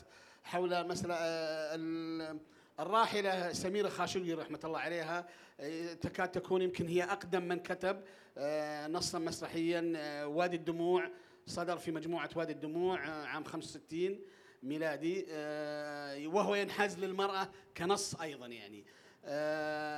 من إشكاليات ال ال آه، أنا في تصوري إنه ليست إشكالية النص الكاتب أن يكتب للمرأة. الإشكالية عند المخرج وليست عند الكاتب. محمد العثيم كتب كل نصوصه المرأة حاضرة وك- ومعظم نصوصه والمرأة حاضرة ذهبت وعرضت في المهرجانات بدون المرأة. اذا المشكلة في ال- المخرج والمنظومه الإدارة المجتمع. آه، ليس هناك قرار رسمي مكتوب بمنع آه، المرأة ولكن توجيه شفهي رسمي. وكل القرارات اللي اتخذت للمسرح كانت كذلك. يعني منع أحمد السباعي من عرضه كان بتوجيه شفهي وقال لنا آه، محمد سعيد عبد المقصود خوجة رحمة الله عليه أنه هو من نقل التوجيه من القيادة لأحمد السباعي حينما كان في يعمل في مديرية الإعلام. آه، كانت هناك محاولات أن يؤدي الرجل آه، دور المرأة وأيضا أن تؤدي المرأة دور الرجل في المسرح المدرسي والجامعي. كانت الفتاة تلبس ثوب الرجل وتؤدي دور شخصية الرجل. وأنا آه، بالمناسبة أديت شخصيتين نسائيتين في مسرحية المهابيل. جدة و و وفتاة في ليلة عرسها يعني. ما أصلح بس. هو كان فكان إسقاط من المخرج. لكن كانت أيضا هناك حيلة فنية آه، استخدمها المؤلف والمخرج هو أن هؤلاء مجانين في مصحة عقلية والمجنون يقول ما يريد ولا ولا يحاسب آه، في مسرحية الأيتام آه، من إخراج ناصر مبارك رحمة الله عليه وتأليف عبد الرحمن الحمد ظهرت المرأة الأم آه، في عبارة عن آه، من خلال شاشة آه، سلوت آه، كخيال الظل أو ما شابه ذلك. في قدر الشراكة ظهرت كصوت إذاعي من خلف الكواليس كانت ال- الإذاعية القديرة ميرا عبد الرحمن آه، مثلت هذا الدور. أنا في آه، الرجل والحذاء مسرحية الرجل والحذاء كمخرج لم أستطع أن أقدم المرأة وإنما قدمتها من خلال خيال الظل أو ش- الشاشة السلوت. آه، كانت هي حلول أضطر إليها المخرج. في عويس التاسع عشر كانت هناك محاولة جريئة لأن تظهر جواهر الزبيري كممثلة كانت فتاة صبية يعني كانت لكن جاء توجيه شفهي بمنعها. وكنا كان كانت الجمعية ست- ستشارك آه، عام 86 ستشارك بمهرجان القاهرة التجريبي ومهرجان عفوا مهرجان دمشق. وكانت آه، سوف تأتي مع الأطفال. لكن جاء توجيه لأنه نشر خبر أنها ستشارك فجاء توجيه غير غير مكتوب إنه لا. فكان هذا هذه من المعضلات. آه، أنا حقق معي من جمعية الثقافه والفنون عام 1416 بسبب حضور ثلاث سيدات لعرض مسرحي. كنت أنا مدير المسرح في تلك المسرحية فيعني دافعت عن نفسي قلت أنا مدير خشبة المسرح وليس مدير الصالة يعني ما سمحت لهم. لكن الشاهد في الموضوع أنه المرأة أيضا حرمت حتى من الحضور وهذه إشكالية أيضا. آه، في حادثة كانت خطوة جريئة من من فتاة. آه، في عرض مسرحية تحت الكراسي في أحد العروض لبست ثوب وطقت نظارات شمسية وشماغ وتلطمت وجت هي وخوة وحضرت طقت آه، قصه تذاكر وحضرت المسرحية وخرجت دون أن يشعر بها أحد. ولله الحمد إن يعني رحمة الله إنه ما حد شعر به لأنه كان ممكن سم؟ درانا هي طبعا هي زميلة إذاعية. فكانت شرحت لل من الغد يعني للزملاء في استوديو الإذاعة أو في مثلت درج فيعني كان في إشكالية أيضا المرأة يعني في في في الت- منتصف التسعينات أو أوائل التسعينات بدأ يسمح للمرأة بحضور العروض المسرحية من خلال الملاهي عطله بجده آه، آه، الحكير في الرياض بالدمام آه، آه، حديقه الملك فهد. آه، يعني كان هناك أيضا إشكالية المرأة هي في علاقتها مع المسرح رغم أننا كنا نروح ناخذ عيالنا للكويت. ونحضر إحنا وأبنائنا وأمهاتنا وأخواتنا أو نروح للقاهرة. آه، أنا أتصور الآن في هذه الفترة آه، كنا نعتقد إننا بناخذ وقت طويل إننا نجد ممثلة جيدة على خشبة المسرح. المذهل في الأمر والمفرح إن ما شاء الله تبارك الله آه، ظهر لنا هذا العام والعام الماضي ممثلات جديرات بأن يقفن وأن ينافسن. آه، أعود بس وأختم أيضا أن الممثلة القديرة سناء بكر يونس لها دور ريادي فهي أول بكالوريوس تمثيل من المعهد العالي للفنون المسرحية عام 82 وكانت الأولى في التمثيل على دفعتها في الكويت. شكرا لكم. شكرا لك أستاذ علي رب- ربما نعلق آه، يعني إذا كان هناك تعليق لكن آه، لعلنا ناخذ مداخلة أخرى أو يعني أتفق كان معك تفضلي. آه، أستاذي يعني يمكن الوقت كان ضيق إني أذكر كل التجارب اللي مرت على التاريخ لكن آه، مثل ما اتفقنا إنه الثقافة التقليدية السابقة أو الت- النمطية خليني أقول اللي نمطت آه، الرؤية للمسرح وللمرأة كانت سبب رئيس لخوف الكتاب من التصادم مع مع هذه الثقافة كانت ثقافة شرسة وليست مجرد ثقافة شرسة. وهذه الشراسة كانت آه، يعني تجعل كثير من الكتاب أنهم يبتعدوا يعني يمشوا جنب الحيط. جنب الحيطة. آه وهذه يعني لكن لم يكن هناك كنت أتمنى أنا عن نفسي أن تكون هنالك مبادرة. ما كان في أنت زي ما بتقول ما في شيء مكتوب رسمي. كانت توجيهات. وأعتقد أنها توجيهات بعضها من يعني بشكل ودي وحبي. لكن كنت أتمنى أن تكون هنالك مبادرة.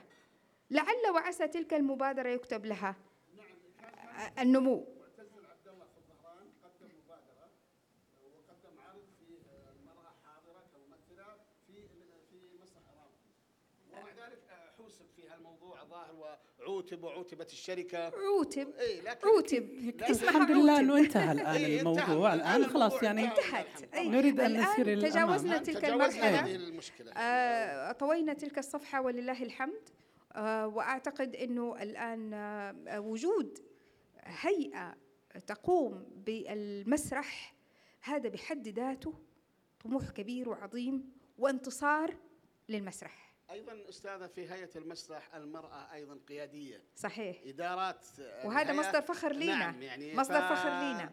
فيعني إحنا إن شاء الله يعني نأمل أن ينعكس هذا على مستقبل المسرح. السعودي. الحمد لله. أنا أستاذ علي بس أنا يعني تحدثت أنت عن الطرق أو بعض الحيل الفنية لإعادة تمثيل المرأة لأنه كان محظور أن تظهر. آه، هل هناك طريقة أخرى غير أن الرجل يمثل دور المرأة والمرأة تمثل دور الرجل؟ يعني الحيل المستخدمة. طبعا استخدام يعني- الدمى كما ظهرت تجربتكم نعم. يعني عبد العزيز الهزاع الله يمتعه بالصحة والعافية حدثني حينما منع أن يظهر على الشاشة آه، بشخصية أم حديجان وبلبسها. آه، ذهبت يقول إني ذهبت الوزير, الوزير الاعلام وقلت عاملوني كما تعاملون عبد العزيز النمش. عبد العزيز النمش يظهر على الشاشة بدور مرأة في وهو كويتي وأنا سعودي وامنع فاللي حصل إنه منع عبد العزيز النمش ما ما, ما سمح لعبد العزيز الهزاع شكرا جزيلا لك. عفوا عندي. تعليق بسيط جدا. الحيل الفنية اللي ذكرتها أستاذي الكريم هي يعني كانت فعلا أسباب اضطرارية لدى المخرج لدى الكاتب أنهم يلجأوا إليها. ولكن كانت سبب رئيس أنا أعتقد في في تأخير النضج الكامل لتلك المسرحيات. أنا كمشاهدة أو كمتفرجة في حاجة اسمها عملية الإيهام. الإيهام اللي هي العلاقة الاتصالية المباشرة مع ما يدور في المسرح. فحينما تأتي وال- والمسرح كله قائم على منطق. إذا تم أي خلل في هذا المنطق أنا أفقد الاتصال الإيهامي بيني وبين المسرح. فكان هذا تأثير من دون أي شك. يعطيك ألف عافية. تسلم لينا. شكرا دكتورة. إذا كان في مداخلة أخرى تفضل أستاذ ياسر. بس المايك. السلام عليكم. عاد المبدع ويحلل عمله أمام ال- لا ما ما بتكلم عن ال- لما تفضلت فيه الدكتورة لطيفة. بس آه، أيضا أنا بعقب بعد أيضا على حضور المرأة في المسرح السعودي في ما قبل 2018 في التمثيل الدولي طبعا كان في محاولات فقط للمعلومية آه، في البحرين آه، كانت في آه، مهرجان حي الريف. مهرجان الريف كانت في حضور للمرأة السعودية هناك كتمثيل دولي. الأستاذ محمد المنصور حاول أيضا في مهرجان الدوحة وأيضا آه، كانت المرأة السعودية موجودة في مهرجان. آه، مسرحية أماني مثلت في 2016 و 2017 عفوا حضورك كممثلة؟ كممثلة نعم. في مسرحية سعودية؟ أي نعم مسرحية سعودية. ف- آه، من آه، ما قبل 2000 و تقريبا 13 12 كانت السالفة هذه موجودة ما هي اسم المسرحية؟ آه، أنا ال- آه، آه، ناسي الاسم حقت ال- في حي اللي هي مهرجان الريف ولكن مسرحيه اماني في 2016 2017 يعني بعد الرؤية. لا.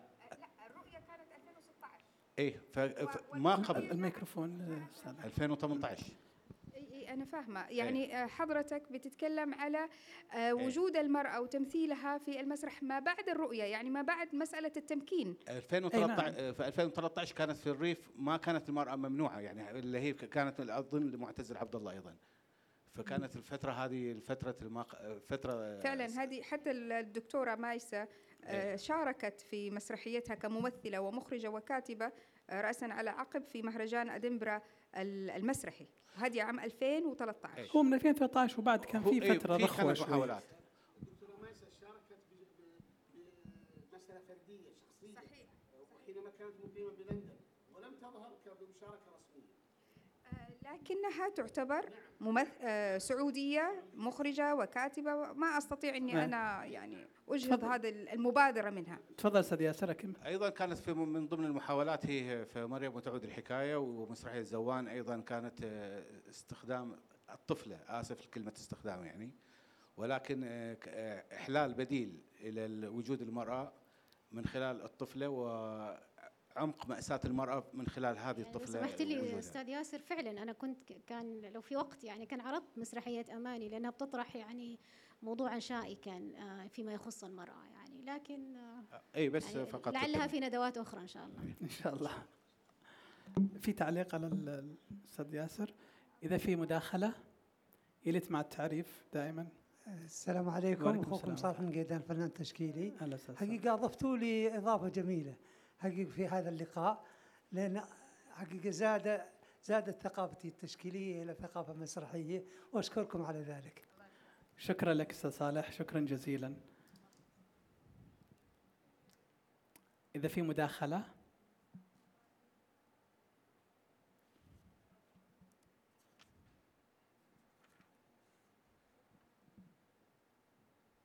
آه طيب ال- سأسأل سؤال أنا مرة أخرى.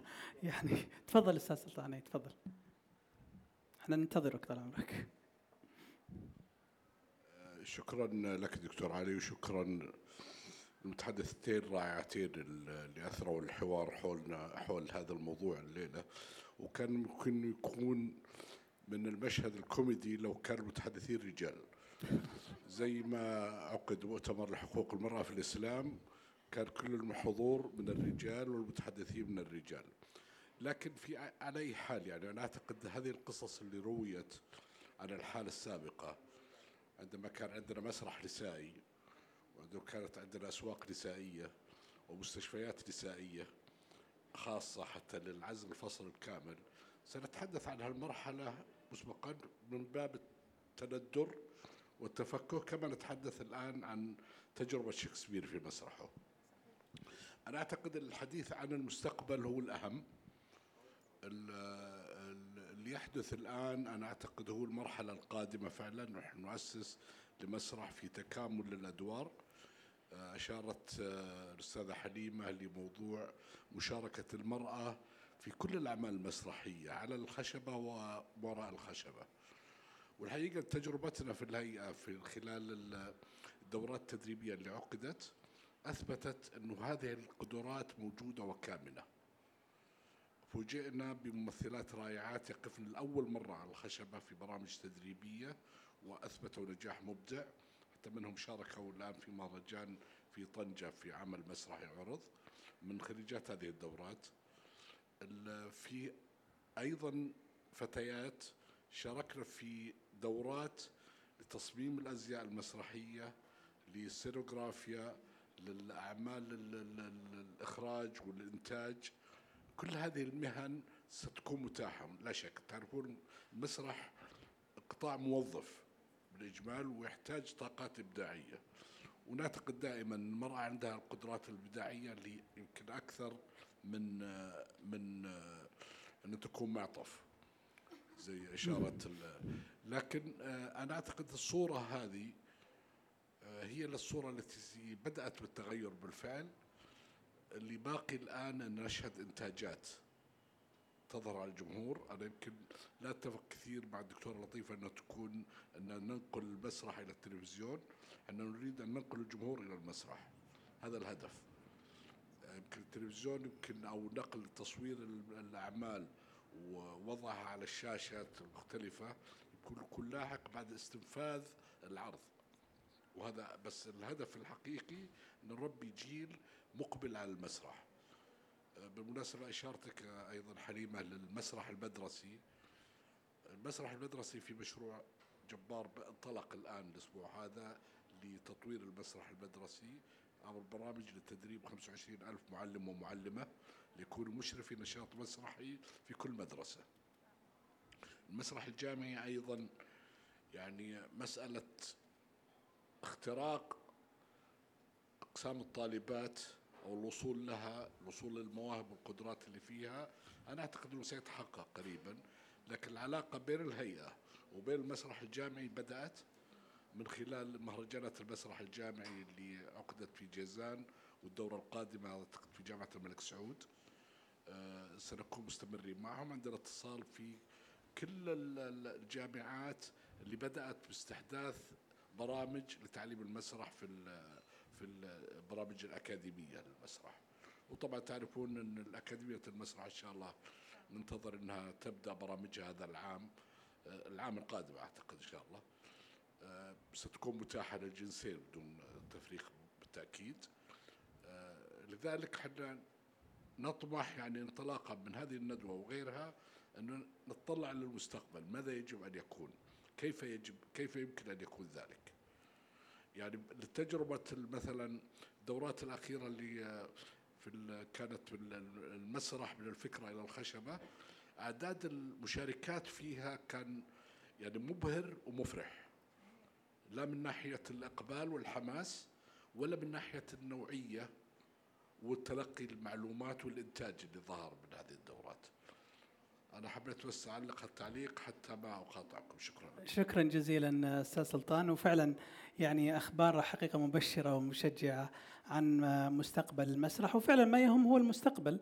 يعني إذا كانت العقبات الآن التي كنا نقول إنها هي المشكلة في تعثر المسرح قد زالت وهناك دعم يعني مكثف تجاه المسرح. الآن ال- ال- الحمل يقع على على كتف الأعباء أو على أكتاف المبدعين والمسرحيين. إذا كان عندكم تعليق يعني كلنا أمل. يعني حقيقة أنا متفائلة جدا جدا بما تقوم به هيئة آه، المسرح والفنون الأدائية آه، من طموحات ومن آه، يعني إخراج لينا هذه المواهب اللي موجودة وكانت تنتظر من يأخذ بيدها. وكان يعني عندنا هذه المواهب سابقا و- وللأسف. يعني لكن الآن الحمد لله. يعني أنا- أنا سعيدة جدا ووجودي هنا ووجود الدكتورة ومع ال- الأساتذة الكرام وال يعني حاجة مصدر فخر لينا كلنا. إنه حاجة المرأة صح. يعني المرأة تبعت على التفاؤل يعني. إحنا مش مت... إحنا متأكدين إن شاء الله بإذن الله لأنه الطاقات موجودة في الجنسين. والمرأة بشكل أنا منتصرة للمرأة فالمرأة بشكل كبير. فإن شاء الله بإذن الله يعني كل ما سيأتي سيكون جميلا بإذن الله. وهذا هو الأمل. دكتورة إذا كان طبعا أنا سعيدة بال بالكلام اللي ذكره الأستاذ سلطان لأنه فعلا المسرح يحتاج للمهنية يحتاج للتخصصية. يعني تجاوزنا مرحلة ال- الاجتهاد أو مرحلة الارتجالية في العمل. آه، نحن نحتاج لمثل هذه التخصصات والأكاديمية حتخدم طبعا المسرح السعودي بشكل كبير لأنها حتخرج جيل مثقف وواعي وقادر على آه، المنافسة مش المحلية. إحنا بنتكلم حتى في العربية والعالمية يعني. وأشكركم طبعا. شكرا دكتورة. أنا لدي سؤال صغير قبل أن نلتفت إذا كان وقت تعليق أخير. هل يقدم المسرح شيئا للمرأة لا تقدمه الفنون الأخرى؟ هل هناك شيء نستطيع أن نقول إنه إن علاقة المسرح والمرأة بالفن بالأدب هل هناك شيء خاصية من خصائص المسرح يقدمها للمرأة لا تقدمها الفنون الأخرى؟ هل تجدون شيء يختلف؟ إحنا نعتبر إنه المسرح فن ال- ال- المباشرة آه، هو ما يحدث والآن. فبالتالي آه، عندما نتناول قضايا المرأة أو يتم طرح قضايا المرأة فنحن أمام تغيير مباشر والآن آه، بخلاف مثلا السينما أو باقي الفنون الأخرى بتحتاج لوقت. يعني التغيير لن يتم بشكل مباشر. لكن المسرح أنا بشوف أنه كل ما يقدم على المسرح وبحكم أنه المسرح هو فن الآن والمباشرة آه، سي- سيوصل الرسالة بشكل أسرع. وسيكون التغيير آه، يعني تغيير نسبي لكن حيكون تغيير إلى حد كبير. جميل. بخلاف يعني باقي الفنون. هذا في نظري يعني وجهة نظري. جميل جميل جدا دكتورة. كلمة بسيطة جدا هو إنه المسرح هو أبو الفنون. كل الفنون اللي إحنا بنشوفها جنبه هي جت من من بوابة المسرح من الدراما المسرحية. فهو الأساس والأساس لا يمكن تنحيته. سواء يعني أكد على كلام زميلتي والأستاذة القديرة الدكتورة لطيفة وفي نفس الوقت أشعر أنه آه، هو هو يعني حالة المرأة فيها ليس مفعول به فعل. حينما تكون مشاركة في السونوغرافيا في الفضاء ال- ال- المكاني في الإخراج في الإضاءة في الهندسة الصوتية في التمثيل في الكتابة لابد أن تنقل قضاياها بشكل واقعي. والمسرح هو واقع الحياة. هو الصورة المصغرة للحياة. ف... فشيء طبيعي إنه حيكون أداة تغيير أداة تنوير أداة ثقافة أداة تكريس للهوية ب... بكل أركانها. فمن دون شك مسرح رقم واحد. شكرا جزيلا لكما. آه، هل هناك سؤال أخير نختم به الجلسة أو مداخلة؟ طيب آه، في ختام هذه الأمسية عن المرأة والمسرح السعودي أشكر آه، ضيوف هذه الأمسية الدكتور لطيف البقمي والأستاذة حليمة مظفر على مشاركتهما الثرية وأشكر أيضا الحضور على تفاعله وعلى تحمله لنا يعني في الحقيقة. وأذكر الجميع أيضا بموعدنا القادم آه، يوم الثلاثاء آه، ليس القادم الذي يليه في تمام الوقت الساعة الثامنة مساء حيث سنقدم ندوة عن العرض المسرحي بين نص المؤلف ونص ورؤية المخرج. سيشارك فيها الأستاذان محمد الجفري ويحيى العلكمي. إلى ذلكم الحين أستودعكم الله والسلام عليكم ورحمة الله وبركاته.